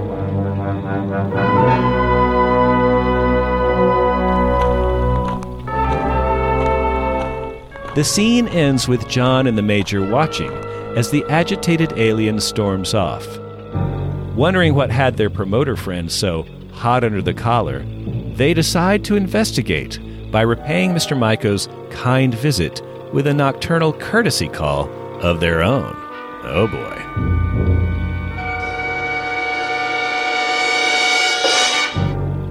Kurt, I'd love to play cards with this Myko character because he has a poker face worse than Smith's when he gambled with Mr. Narum, don't you think? yeah, I agree. Myko would make a, a poor, poor poker player. I did get a big chuckle out of the girly wave that Smith gave Myko as he left the camp. Harris must have known how effeminate that looked and how it totally undermined any chance that he had of winning that match. yeah, he's high on his own supply, that's for sure. But he knows the fix is in. I mean, that's the whole thing, you know. Mm-hmm. It's funny though. Why is he even bothering to train if he knows? Yeah, if he knows he's going to win. But well, because he gets to order all those people around. including B9. I love how he, he just berates the poor robot. The robot's, I am sorry, Dr. Smith. I'll try hard. Try harder. Don't bother. oh, you might crack a rib. That's funny. Well, it wouldn't be Alpha Control if I didn't point out a little nitpick alert here. You might notice, Kurt, when B9 shuffles around the training table to give Smith that uh, massage, we do get a quick glimpse of Bob May's black stocking feet sticking out from those accordion legs. Eh, don't bother reshooting it. Nobody will notice, and Irwin will have a cow if we take more than six days. So cut and print. That's exactly right. Wow. Yeah.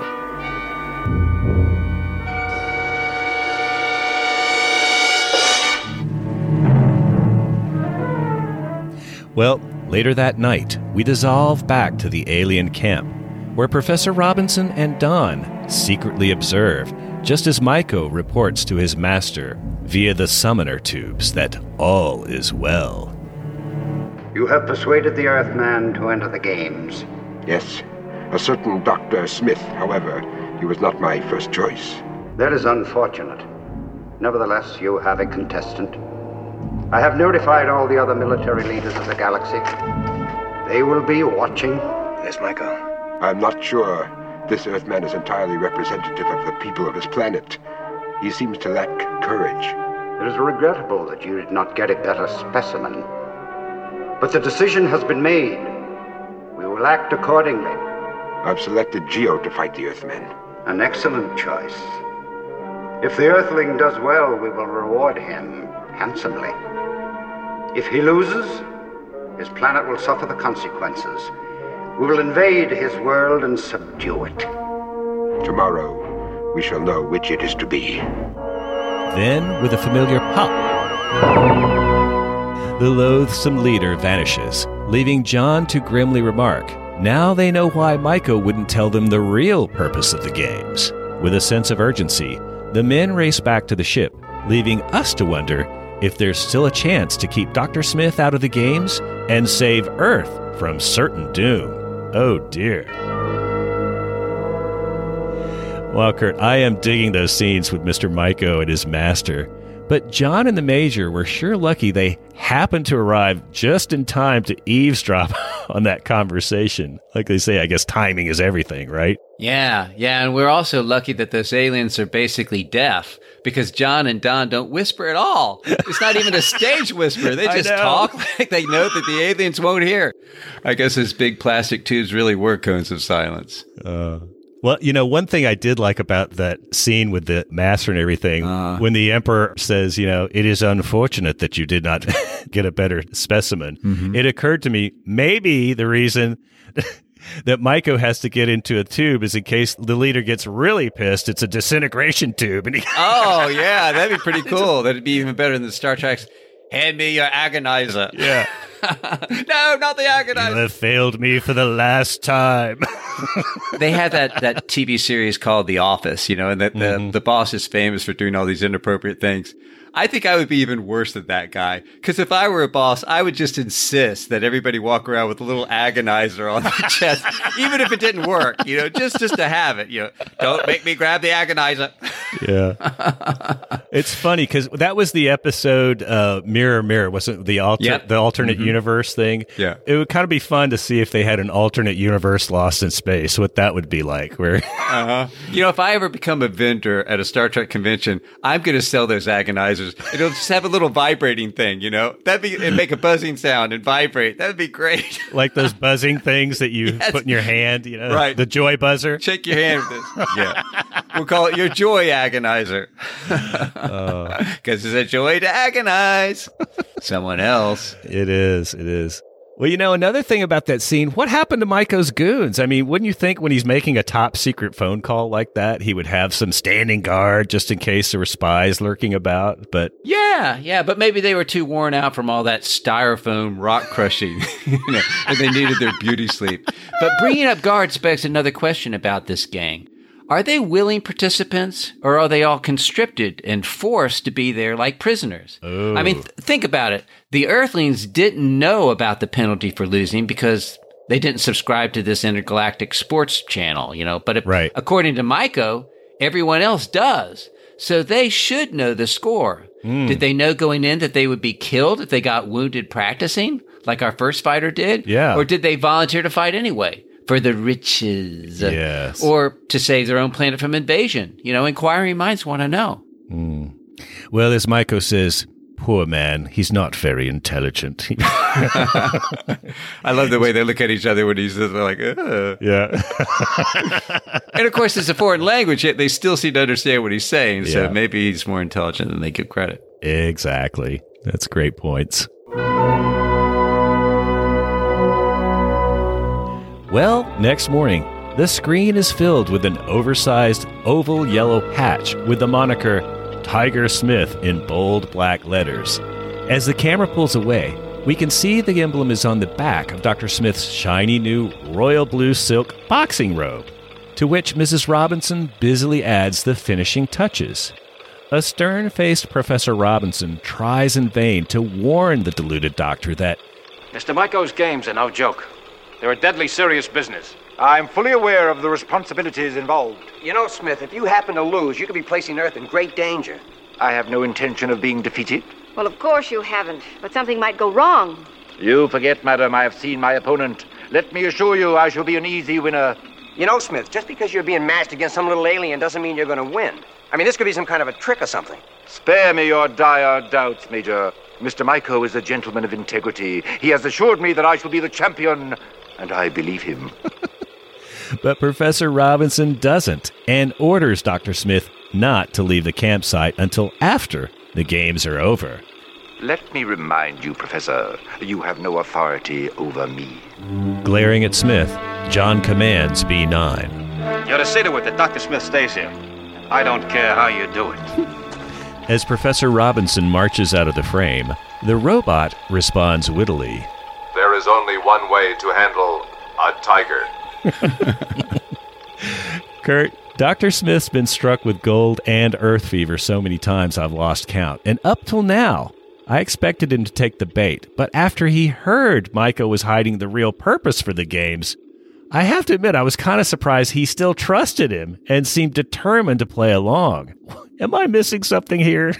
Yeah, well, you know, I think it's another force field factor situation, you know. They are arbitrarily turning off Smith's ability to reason in order to make the plot work. Mm-hmm. Unfortunately, they can't turn off the audience's ability to reason. So we're all scratching our heads thinking, WTF, you know? Yes. But hey, who cares if the fight really makes any sense? The important thing is that we're going to get one. And every red blooded American loves to see a fight. In most instances, we want to see a good fight. But Right. in Smith's case, we'll just be happy to see him get the tar beaten out of him. Even if it means our planet will be invaded, it'll be worth it, you know? Finally. Yeah. Finally, somebody lay a glove on Smith. He just skated by so easily. Dude, I got. I think it's, it reminds me of Don, you know, on that the raft. It's sort of like where he's saying, even if the ship crashes, it's a, At least I'll have the chance to see you go down with me. You know? That's funny. Wow. Sometime later, we dissolve to the sight of Dr. Smith, caged behind bright red jail bars that are held tight by an oversized silver padlock. Incensed, the crazed captive rattles the cage and rails at the despotic dunce to let him out at once. Yeah. Pacing back and forth outside the cage as he performs his guard duty, the callous captor pauses to listen when Dr. Smith tries a different tact. You ought to be ashamed of yourself after all I've done for you. Done for me? Yes. What were you before we met? A hulking mass of mechanical ignorance, a nothing, a nobody. Who programmed you? Who spoon fed you the facts of life and made you what you are today? This sleek, sophisticated, charming companion. Answer me, who? You did, Dr. Smith. Yes. And who keeps you oiled and shined and working properly? You do, Dr. Smith. Yes. I've been your friend, your confidant, your protector. And now you repay me like this? I think I'm going to cry. Rolling closer, B9 answers. Forgive me, Dr. Smith. I am truly indebted to you, but I have my instructions. I understand, my dear boy. Are we still friends? Of course we are. Shall we shake hands? With a slight turn of his ear sensors, the gullible guard offers his claw in friendship. There! Only to be duped when Smith reaches through the bars to deftly pluck B9's power pack in one smooth move. Yeah. Even though he's been laid low by Dr. Smith's treachery, the catty con artist can't resist gloating. You thought you'd get the best of me, did you? Well, you better think again, you traitorous tin plated fugitive from a junkyard. There! Taking the key from the robot's left shoulder hook, Smith unlocks the cage, then scurries over to grab his fighting gear from the training table. But before making his escape, he minces back over to his motionless monitor and bids him a last syrupy Adieu, nitty. Before scampering out of the campsite. Moments later, Will arrives to find the robot immobilized, the cage opened, and Dr. Smith nowhere in sight. Uh oh. Retrieving B9's power pack from where Smith left it inside the cell, the boy quickly restores his silenced sidekick to full function. When he comes to, B9 beats himself up for being tricked, but Will keeps them focused on the task at hand, catching up with their wayward welterweight, so he doesn't have to face all those aliens alone. With no time to lose, the two faithful friends race off to give Dr. Smith a puncher's chance. You know, Kurt, I can't blame Dr. Smith for trying to escape. But what I do wonder is how B9, who once claimed to know Smith like a brother, allowed himself to be duped so easily by Smith's fake tears. Any theories there? No, I don't. But I hmm. can't figure out how the robot built that cage without Smith noticing it and running away before he got tossed inside.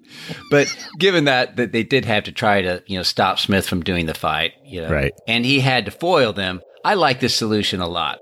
I also like how when William replaced the power pack, he took the time to brush the sand off of it, you know? That was a nice little subtle touch. Yeah. Yeah. I wonder who added it. Was it the writer? Was it the director? Or did Billy himself think of it? You know, whoever it was, kudos. That was a nice touch. No, it was. It it made it seem all the more realistic, you know? Yeah. That's very cool.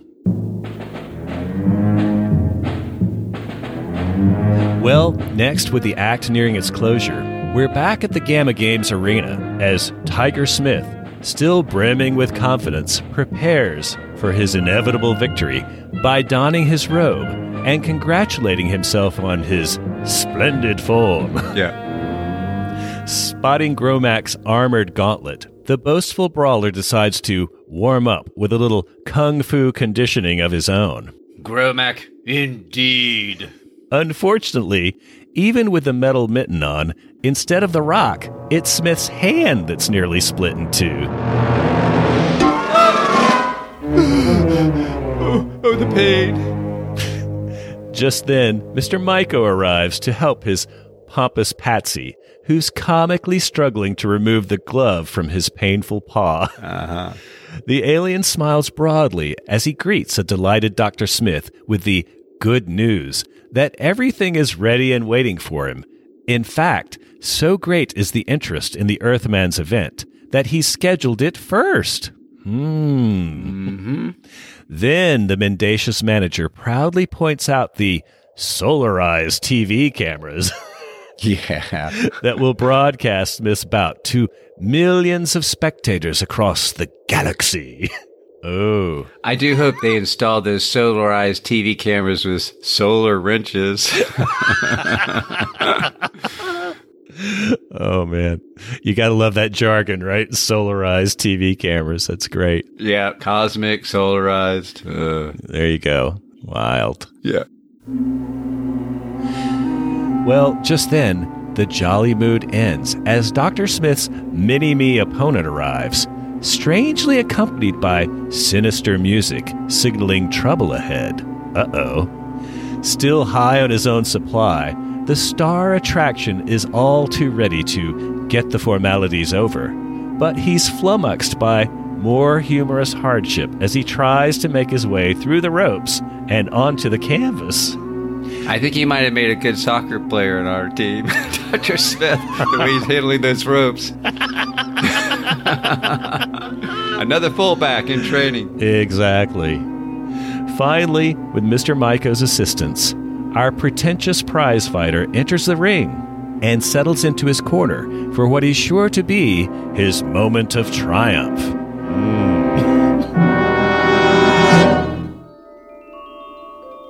Well, you know, Kurt, as short as it was, that act out scene seemed a little schizophrenic to me. On the one hand, it was trying to amp up the danger factor with that ominous underscore as the midget entered the ring. But at the same time, they were still feeding us a lot of this slapstick stuff with Smith getting all tangled up in the ropes, etc.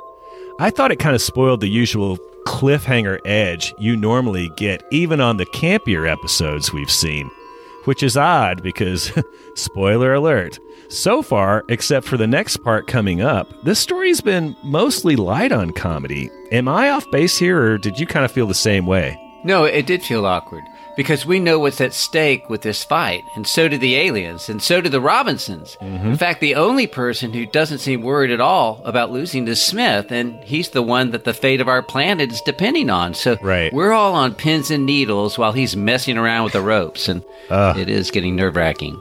Sheesh. Oh, it is. It is. So that was kind of a little bit of a misfire, I thought. I even in the comedy episodes, I like it when the cliffhanger seems to have like some real drama, you know, some real stakes involved, like you say. It's interesting how horror and comedy often mix really, really well, you know, but suspense and tension with comedy doesn't necessarily work really well. You know, it's kind of like if it bends, it's funny.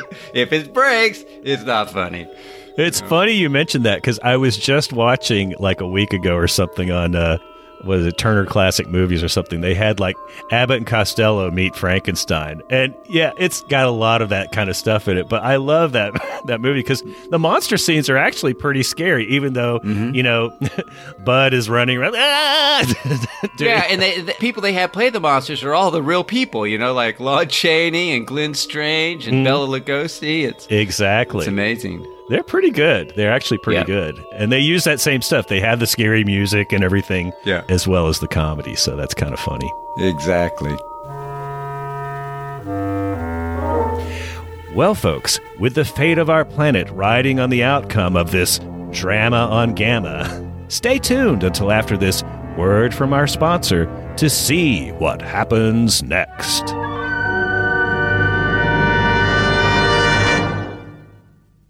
Lost in Space has been brought to you by. This nonprofit podcast is made possible with support from Monster Wax Trading Cards, makers of science fiction and horror monster cards since 1992. Check out their newest series, Lost in Space The Art of Ron Gross. It's a dramatic retrospective of the classic TV show in an incredible photorealistic style. Check them out at monsterwax.com. That's monster, W A X dot com. and also through the generous support of listeners via Patreon, where fans fuel their favorite shows. If you'd like to help, just visit patreon.com and search Alpha Control.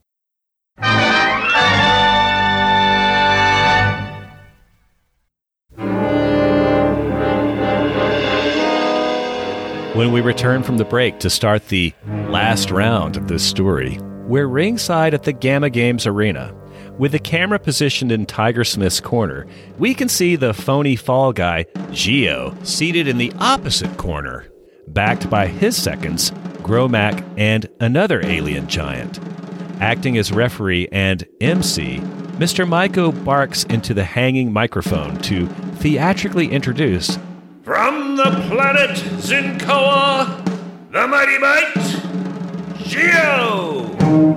who stands arms raised in a victory pose and mugs for the camera. Then Myko gives an equally showy introduction to not Doctor, but Professor Zachary Tiger Smith.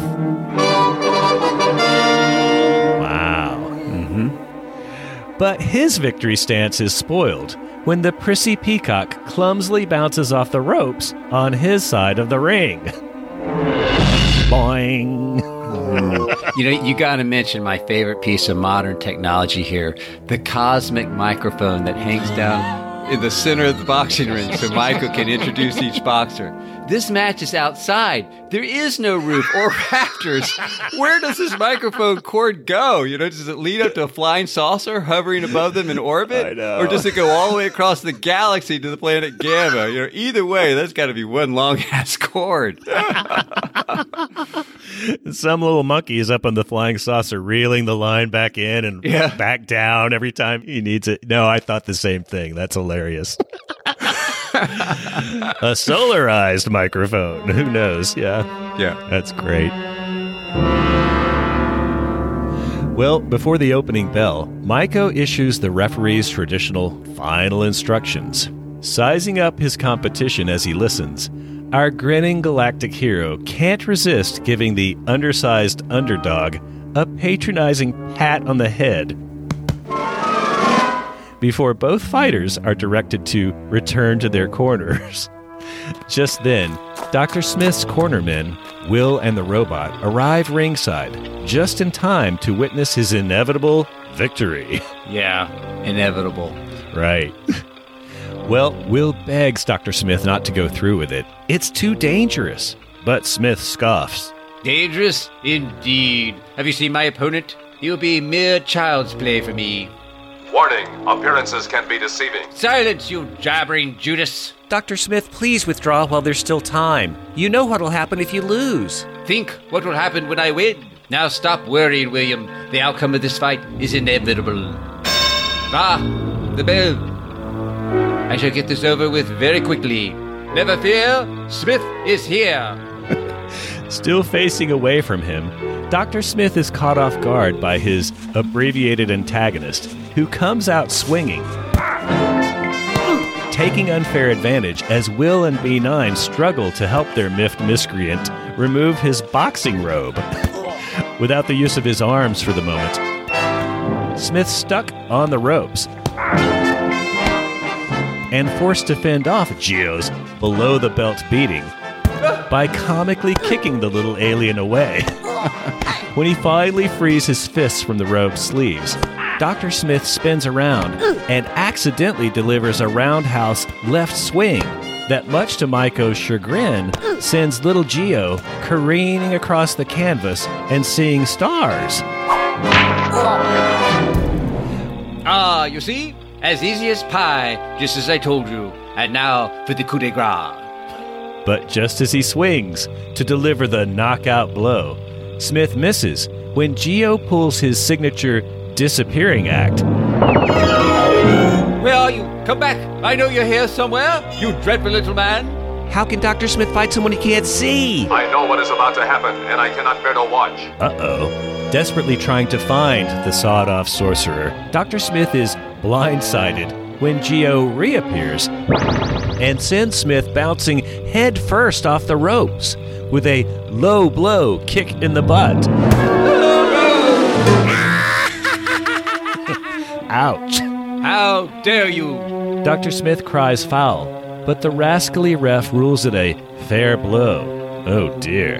Incensed, Tiger Smith nevertheless sallies forth once more into the fray. Unfortunately, before he can lay a glove on him, the laughing Lilliputian pops out of sight again. Good heavens! He's in back of you! He's in front of you. He's in back of you! He's in front of you. He's in front of you! He's in back of you. Smith spins around, searching in vain for the invisible imp, Where is he? Where did he go? when suddenly. Look out! Oh no! Wow. Oh boy. Well, having left our glass jawed gladiator seemingly down and out with that last haymaker, little Geo returns to his corner. But before the smiling Myko can count Smith out of the fight, One, the gap toothed goon is foiled when the bell rings, seven, eight, nine. ending the round in the nick of time. Will races into the ring and helps the dazed doctor I'm innocent. Upon his feet and back into his corner. Despite claiming to be all right, it's clear from the gibberish he's spewing the woozy wordsmith's in no shape to go the distance with the runty rival, stating the obvious that since Dr. Smith is overmatched, it's futile to continue. The robot throws in the towel. Literally. A delighted Mr. Myko declares Geo the winner by default. Oh, no, indeed. Jeez. Well, Will lodges an official protest that it wasn't a fair fight because Dr. Smith was never told that the midget could disappear. To which the deceitful double talker crows. He never asked me. oh, man. Well, that fight sequence was about as campy as they come, Kurt, but I liked it. but at the risk of overthinking this, I do have to ask one question. Why was it that every time little Geo disappeared, he had to reappear in order to punch, kick, or otherwise attack Dr. Smith? I mean, maybe I'm missing something here, but if I had the ability to become invisible, the last thing I'd do is reappear until after I'd won the match. Any theories? Uh-huh. Well, I'm really glad you asked that question because maybe you don't want to overthink it, but overthinking hypothetical science fiction nonsense is my primary function on this show. Mm-hmm. That and making off-color comments. So here's my theory. Geo is not just disappearing. He's actually teleporting somewhere else. Hmm. We know this because we saw that when Smith tried to land that coup de grace, he swings his fist right at Geo's face, but Geo vanishes and Smith's arm passes through empty space. He's not invisible. He's actually not there. And the hmm. only way Geo can land a blow is to teleport back and deliver the blow in person. When I first saw and realized this, I thought, wow, th- this is great. You know, just when you think Lost in Space is getting lazy and making up the laws of physics as it goes along to force fit whatever the week's plot device is, they surprise you with a rather sophisticated, original, and theoretically plausible sci-fi concept. Isn't that genius? Yeah, it's genius, and I do like your theory, but I have a sneaking suspicion there's a fly in this Irwin Allen ointment somewhere that might be that might become revealed later on. But Well, yeah, and that's when the cold reality hits you in the face even harder than John's belt. That Lost in Space is getting lazy, and it's just making up the laws of physics as they go along to force fit whatever this week's plot device is, even if it completely contradicts the rules they established just a few seconds beforehand.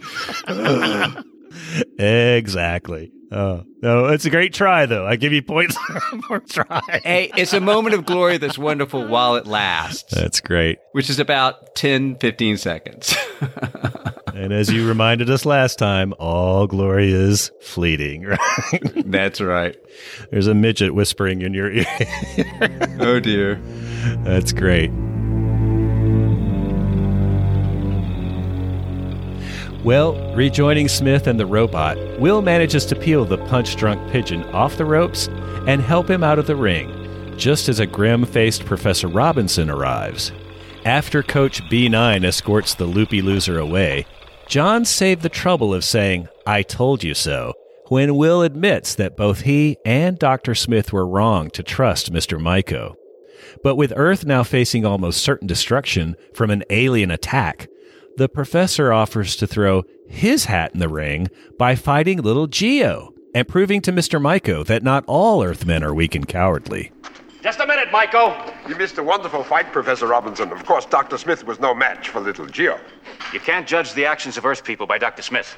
I would have preferred someone else, but I had no choice. You refused to fight, remember? Well, that was my error. But I'm willing to accept your offer now.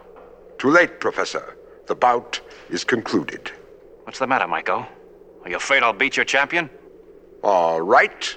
You may fight, little Geo, if you wish. But remember, nothing will be changed. Yeah, we'll see about that. When I give the signal, let the bout begin. So the contestants return to their respective corners, awaiting Myko's signal for the bout to begin. That gives Will just enough time to warn Dad about Geo's disappearing act. When the evil MC calls time, the combatants guardedly approach each other, and just as expected, When they close to within arm's reach, the wee willy wizard pops out of sight.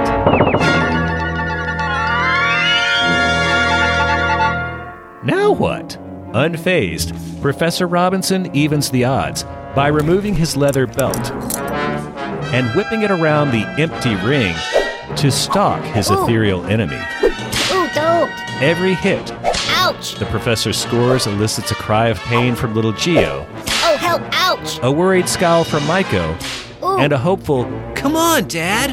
Ooh. from Will. Ouch. Finally corralling the transparent trickster into a corner, Help. Ooh. Ow, ow. John manages to get a grip on the mouthy munchkin, which thankfully forces the pint sized Palooka to pop back into view and beg to be released. Ouch. Oh, put me down. Put me. I give up. I give up. Ah, so let that be a lesson to you, folks. Never trust Myko or Lost in Space to play fair and consistent with the law of physics. But you know, there's another reason why they did it this way, you know, showing them appear and disappear and everything. Sure. Because it's comedy. And it's funnier to see a midget reappear, deliver the blows, and then disappear again. Right. And it's not so much funny watching a midget wearing pillow sized boxing gloves getting bloodied up by the bare knuckled John Robinson. Did you notice that detail? Yeah. He didn't have any boxing gloves on, you know, but the midget had these big pillows on his hands. So unless the midget had some dramatic advantage like invisibility, hmm. the audience would have been outraged to see John beat up a child sized opponent. Yeah. It wouldn't be funny. I mean, it is funny to see Smith get beaten up. I mean, he deserves it, but not some tiny little midget. So, Nope. yes, it completely contradicts the teleportation gimmick. But this was pre VHS TV, and it's not like future audiences are going to carefully watch, replay, analyze, and dissect scenes for scientific accuracy. Only idiots would even try to do that. it's getting kind of hot in here. Yeah, who will go unnamed. Uh, yeah, they had to do it that way because they would have gotten a lot of angry letters if it had gone the other way. So Remember when they did that Randy Newman song called Short People? Yes. And that created a big outrage. I you know, I know. and that was just a song, you know? My gosh. Oh dear. Wow. Well, with his chump change champion humiliated, Myko grudgingly concedes that while Professor Robinson's exhibition match with poor little Geo was interesting, the decision to invade Earth has already been made. Triggered by the alien's taunt, John impulsively pushes Myko out of the way and takes a swing at the gargantuan Gromack, who retaliates with a heavyweight hit to the head that sends Professor Robinson reeling backwards and eating canvas. Oh boy. I don't know why he decided to hit Gromack. Why didn't he hit uh, Myko after all he owes him one? That's strange. Yeah. Well, anyway, the camera cuts to a close up of the underhanded umpire sneering in satisfaction at John's momentary misstep. But when Professor Robinson leaps up to continue the fight, Myko ends the contest by drawing his stylish stiletto and reminding John once again that he had his chance to fight in the games. Now, it's too late, and the Earth people must suffer the consequences. Oh dear.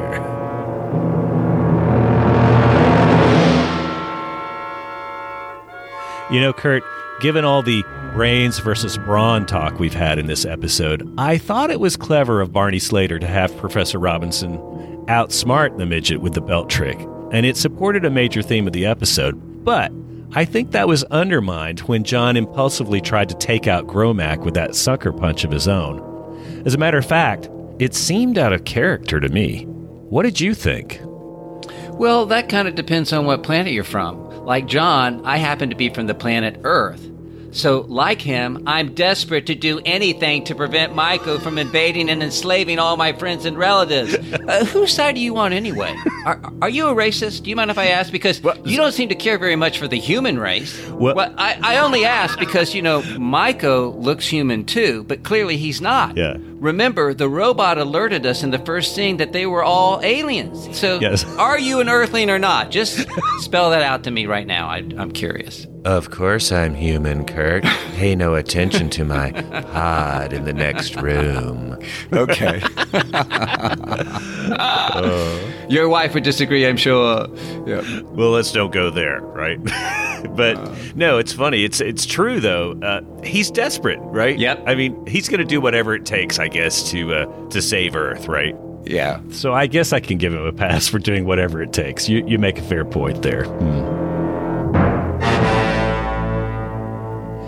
Well, next, with the act nearing its closure, Professor Robinson watches in frustration as Mr. Myko marches out of the ring and heads back to his tent. Will tries to take the sting out by telling Dad there was nothing else he could have done. Exasperated, John says, There has to be something. It's our only chance of. Then stops mid sentence as he spots the alien passing by the Wheel of Life. With a look of deadly determination, the professor proclaims, It's our only chance of saving Earth. Before the pretentious promoter disappears into his teepee, John stops him dead in his tracks by bellowing out, Myko! With Will in tow, the professor strides over to the alien apparatus and issues the one challenge Myko can't refuse. If, as he claims, Earthmen are weak and without courage, then why not prove it with the wheel of life? Ooh. Mm-hmm. Now, with his own honor at stake, Myko stiffens and replies, Very well, Professor. As you wish. We shall test one another at the wheel of life. Oh boy. Locking eyes with a worried Will, John tries to explain that no matter what happens, this had to be done. Wow. Having spoken what might be his last words to his son, the professor gives him a fatherly pat on the cheek, then turns back to face his corrupt competitor. The stakes couldn't be higher as the two adversaries take their places on simple bar stools on either side of the diabolical device. Feigning an air of magnanimity, Myko gives Professor Robinson first draw. As he stares down his opponent, John wastes no time and quickly reaches for his controls. When he pulls the lever, Myko flinches until a cloud of harmless smoke wafts over his pock-marked face, and then allows a satisfied grin to cross his lips as he crows, Now it is my turn. Unfazed, Professor Robinson maintains a cool demeanor as the alien slowly moves for his button. Luckily for John, Myko fires a blank as well, which causes the crooked toothed creep to grimace as the next pair of weapons rotate into position. With the tension building, both men maintain an icy silence as we cut between close ups of the professor's serene face and Mr. Myko's now sweat covered mug. With a worried Will watching from a distance, John takes his turn, which gives the alien a second start, followed by another gentle jet of gas.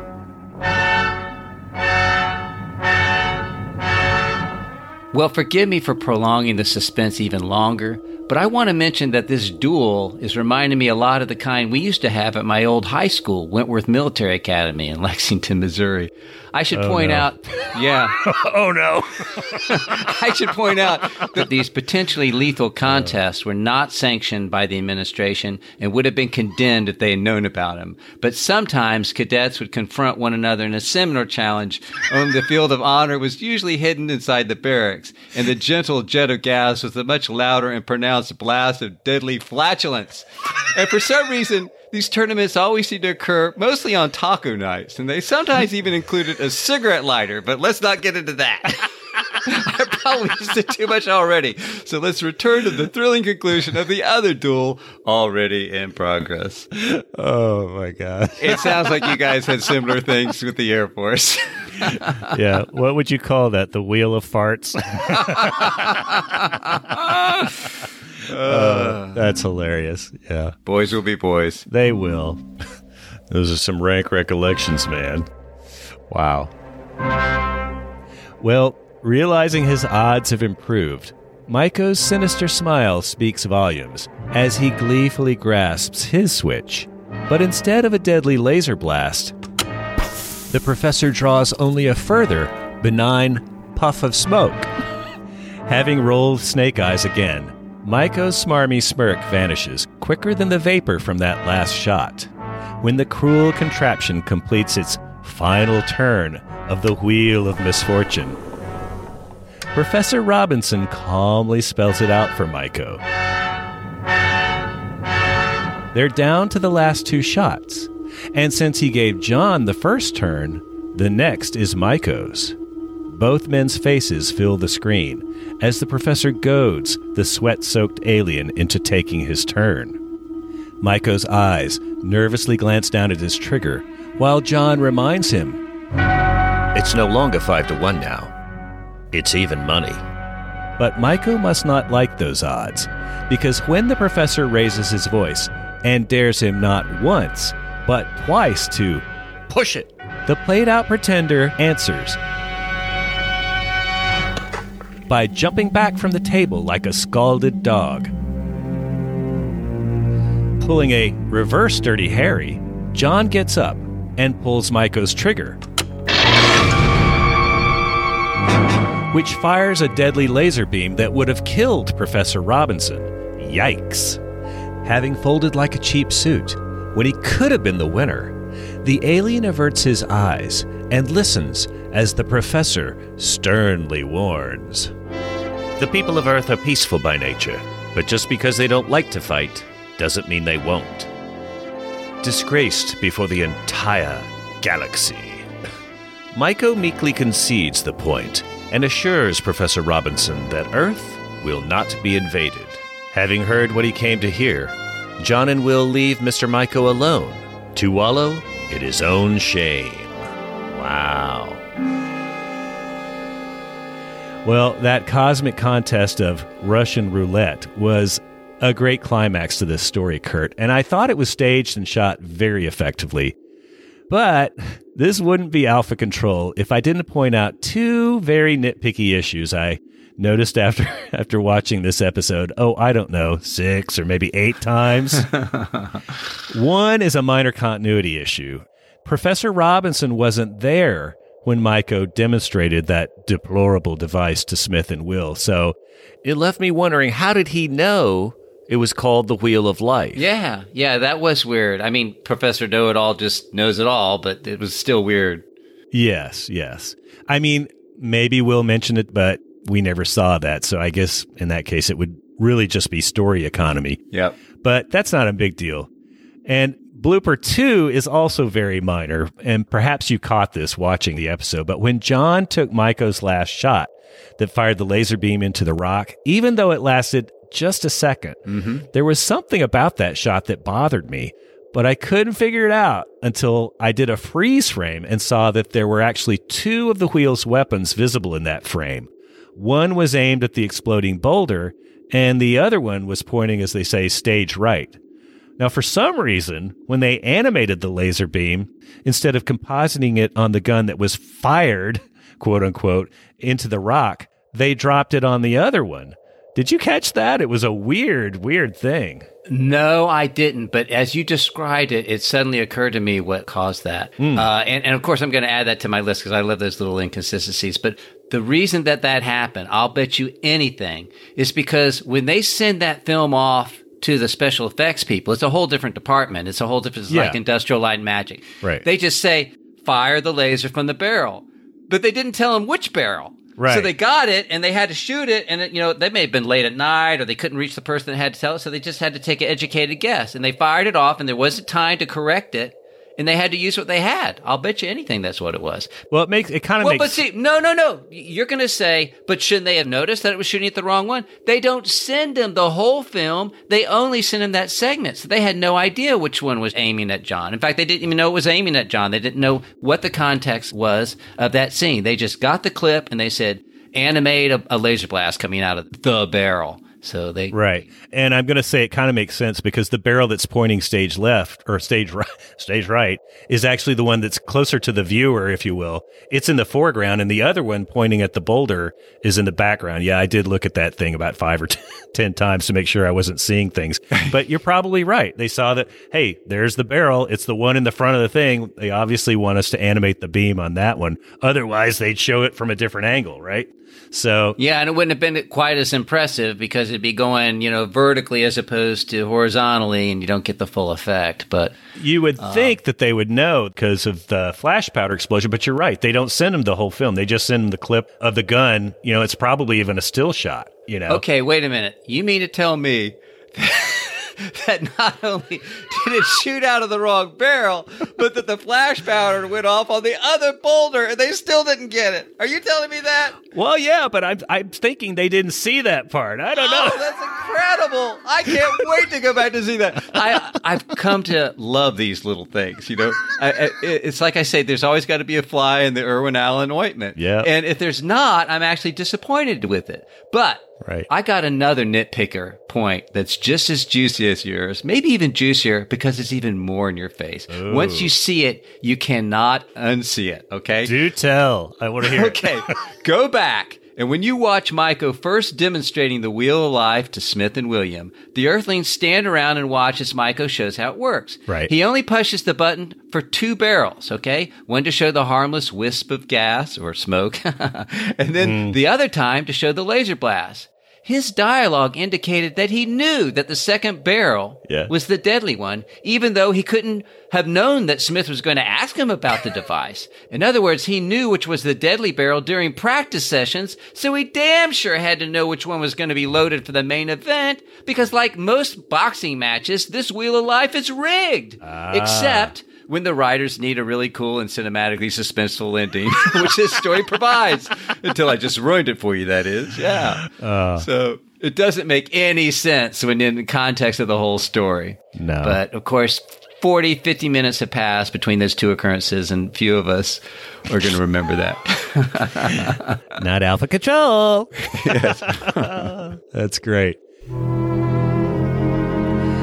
Well, with the story nearing a close, we cut to the far side of the arena, where with his back to the camera, Tiger Smith is busy burdening his personal porter, the robot, with his loose gear.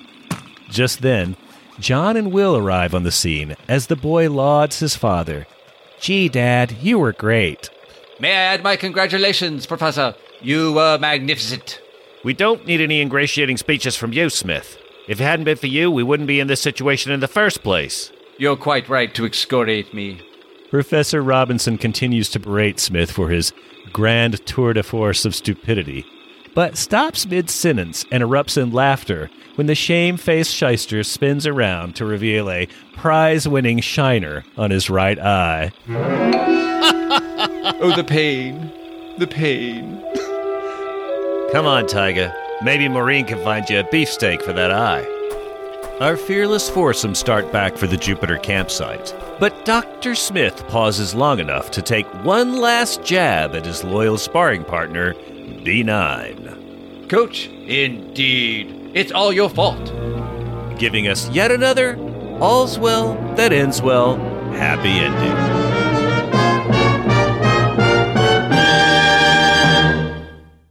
Before we take a minute to discuss the cliffhanger, Kurt, give us your thoughts on the deadly games of Gamma 6. Ah, well, you know, I, I want to mix things up a bit this time, and I'm going to ask you to go first. You mind? No, okay. Oh, I'm honored. Wow.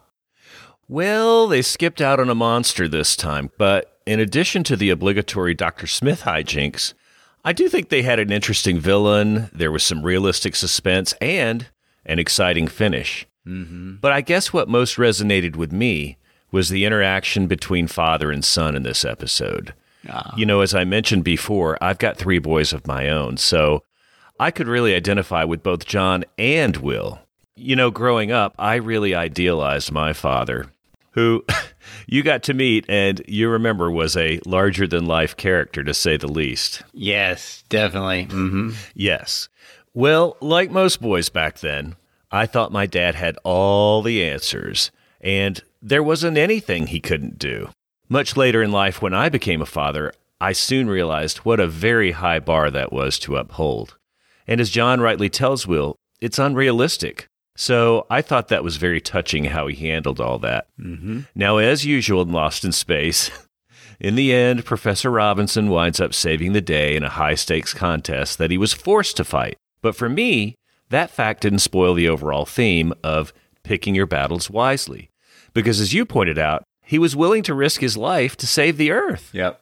So, like he told Will, quote, no matter what happens, this had to be done.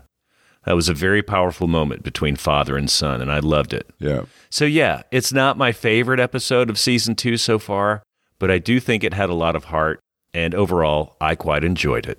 What's your verdict, sir? Oh, well, well, I liked it. Mm. The big showdown at the end was beautifully staged and very similar to Clint Eastwood's three way shoot 'em up at the end of The Good, the Bad, and the Ugly. Yes. Who could forget that tight close up of all those sweating guys, you know, Eli Wallach and Lee Van Cleef facing off against the intense but cool Clint Eastwood? The film and this TV show were shot at the same time in 1966, so no one could be accused of copying one another. It's just a neat cinematic coincidence. Sure. But one I bet Mike Kellin really appreciated because it showed off his confrontational acting chops, and he was fun to watch here. And it was also fun to see Guy Williams get some good material as well. Right. So while it wasn't my favorite episode this season, it did make the top third, and it's very solid and entertaining. And I do want to point out a little detail in the dialogue that I thought was interesting. Sure. At the end, after John scolds Myko for doubting Earth's people and courage at the wheel of life, Myko said something I thought was really interesting. He says, hmm. I'm sure the military leaders of our galaxy recognize that now, Professor Robinson. They have witnessed the contest. Your planet will not be invaded.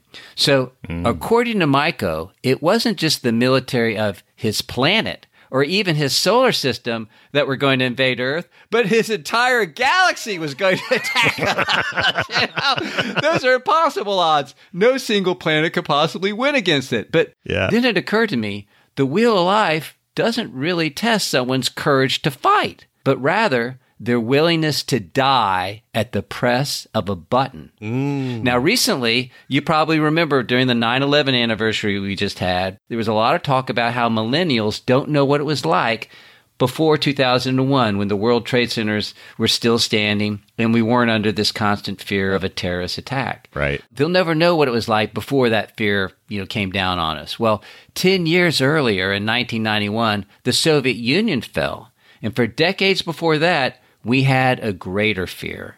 Our country used a defense system very similar to this wheel of life. The official military strategy for both countries was that if either side attacked, both sides would start pressing buttons to launch nukes until the world was literally destroyed. Correct. They called it mutually assured destruction, MAD, or MAD for short. Right. This was a subconscious fear everyone in our generation had during that time. It was. And whenever that distinctive tone of the emergency broadcast system would come on the radio, we'd all pause and hold our breath just for a moment to make sure it was only a test. Uh, Fortunately, in 1991, the USSR fell and the nightmares ended. But get this that madness started in 1962, just four years before the Deadly Games episode aired.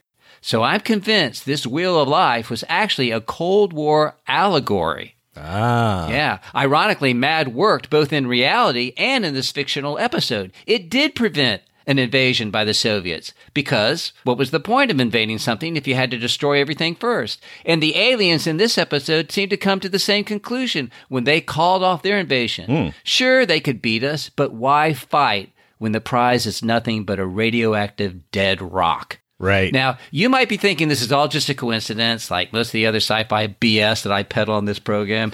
It's just baloney. And you might be right, but I'll leave you with one last piece of evidence before you roll your eyes and dismiss it all. Guess what? Just guess what the most common form of nuclear radiation is. Go ahead, guess. Uh, what is gamma radiation, Alex? That's right, gamma radiation. Deadly gamma radiation. Yes, I think Barney Slater deserves a lot of credit for subtly weaving this Cold War theme into the deadly games of Gamma 6 without hitting Irwin Allen or the rest of us over the head with it, like Star Trek often did. But uh-huh. way to go, Barney, and way to go, Lost in Space. Wow. Well, there's a reason why he was our favorite uh, scriptwriter from season one. And I, mm-hmm. you put that one together beautifully. I hadn't thought of it, but it all fits. I mean, it really does when you think about it. And I like the Cold War analogy. That was, yep. that was super because, you know, like you said, 1962, the Cuban Missile Crisis kind of kicked off this whole paranoia and fear that people had, justifiably so. So that is great. I love it. It gives a whole new twist on the title, doesn't it? Yeah. And I think it's safe to say that this is one episode where the secretary did not come up with the name of the episode. Okay. Exactly. Yeah. There you go. Well, before we finish, let's talk about the cliffhanger at the end of this episode. Several nights later, our castaways emerge from the Jupiter 2 following a meteor shower and are surprised when Penny strangely discovers an old alien bottle lying on the sand. Hmm. The next day, Dr. Smith and Will are on an inspection tour, checking for meteor damage. Forget the meteor damage. I want to know what happened to the boxing damage on Smith's eye. It's completely healed. I guess Maureen's beefsteak cure really does work. Wow. Man, they go from famine to feast on Lost in Space. One week they have no food left and they're eating protein pills. The next they have beefsteaks to waste on Smith's eye. What gives? I don't understand yeah. it. God. You know, I mean, the canned ham, at least with the one that the sand monster ate, at least that was in a can. Beefsteak, how are you going to preserve that for two seasons? oh, man. Hmm. Well, arriving at the mineral site, Smith decides to relax his delicate back by taking a mid morning nap next to a large boulder, while Will proceeds to check out the drill itself. After tossing his tools and tool bag on the ground, the boy calls for Smith's help with the job, unaware that a strange, ring covered alien hand is slipping through a crevice in the rocks and swiping his gear. Uh oh. When he soon discovers that a wrench has disappeared, the tenderfoot technician asks Smith's help to look for the missing tool. But the lazy loafer can't be bothered and tells the boy to get another one from the tool bag. Yeah. when he finds the bag is now gone too, Will asks Smith if he took it. Hmm. Getting no answer, the noble lad rifles through the gear next to the sleeping slacker but he fails to notice that sinister alien hand reaching between the boulders to grab Smith's lunch bag. Uh oh. Thinking it's Will trying to take an early lunch, the dozing doctor chastises the boy and tries to swat the pilfering paw away. Uh-huh. Unable to brush off the persistent pickpocket, Dr. Smith finally opens his eyes and screams in terror at the sight of an alien Arabian knight armed with a razor sharp scimitar and ready to strike. Oh dear. Now what? But before we can find out what happens next, the freeze frame slides in to remind us that this story is to be continued next week. Same time, same channel. Wow, Kurt. Seeing how much that sword wielding alien looked like the title character from Ali Baba and the Forty Thieves has me worried there might be dozens more of these space invaders ready to attack. But then I thought, you know, there's no way Irwin's going to cough up the money to pay that many extras. oh, yeah. But I'm nervous to see how they get out of this decapitation situation. That ISIS alien is literally in mid sword swing. So I don't think even an invisible force field can get him out of it this time. We'll just have to wait and see. Yeah, we'll just have to wait. well, folks, that wraps up this episode of Alpha Control. Join us again next time when we will be reviewing episode 38 of Lost in Space, titled The Thief from Outer Space. Until then, take care, and we'll talk to you soon. Good night, Kurt. Good night.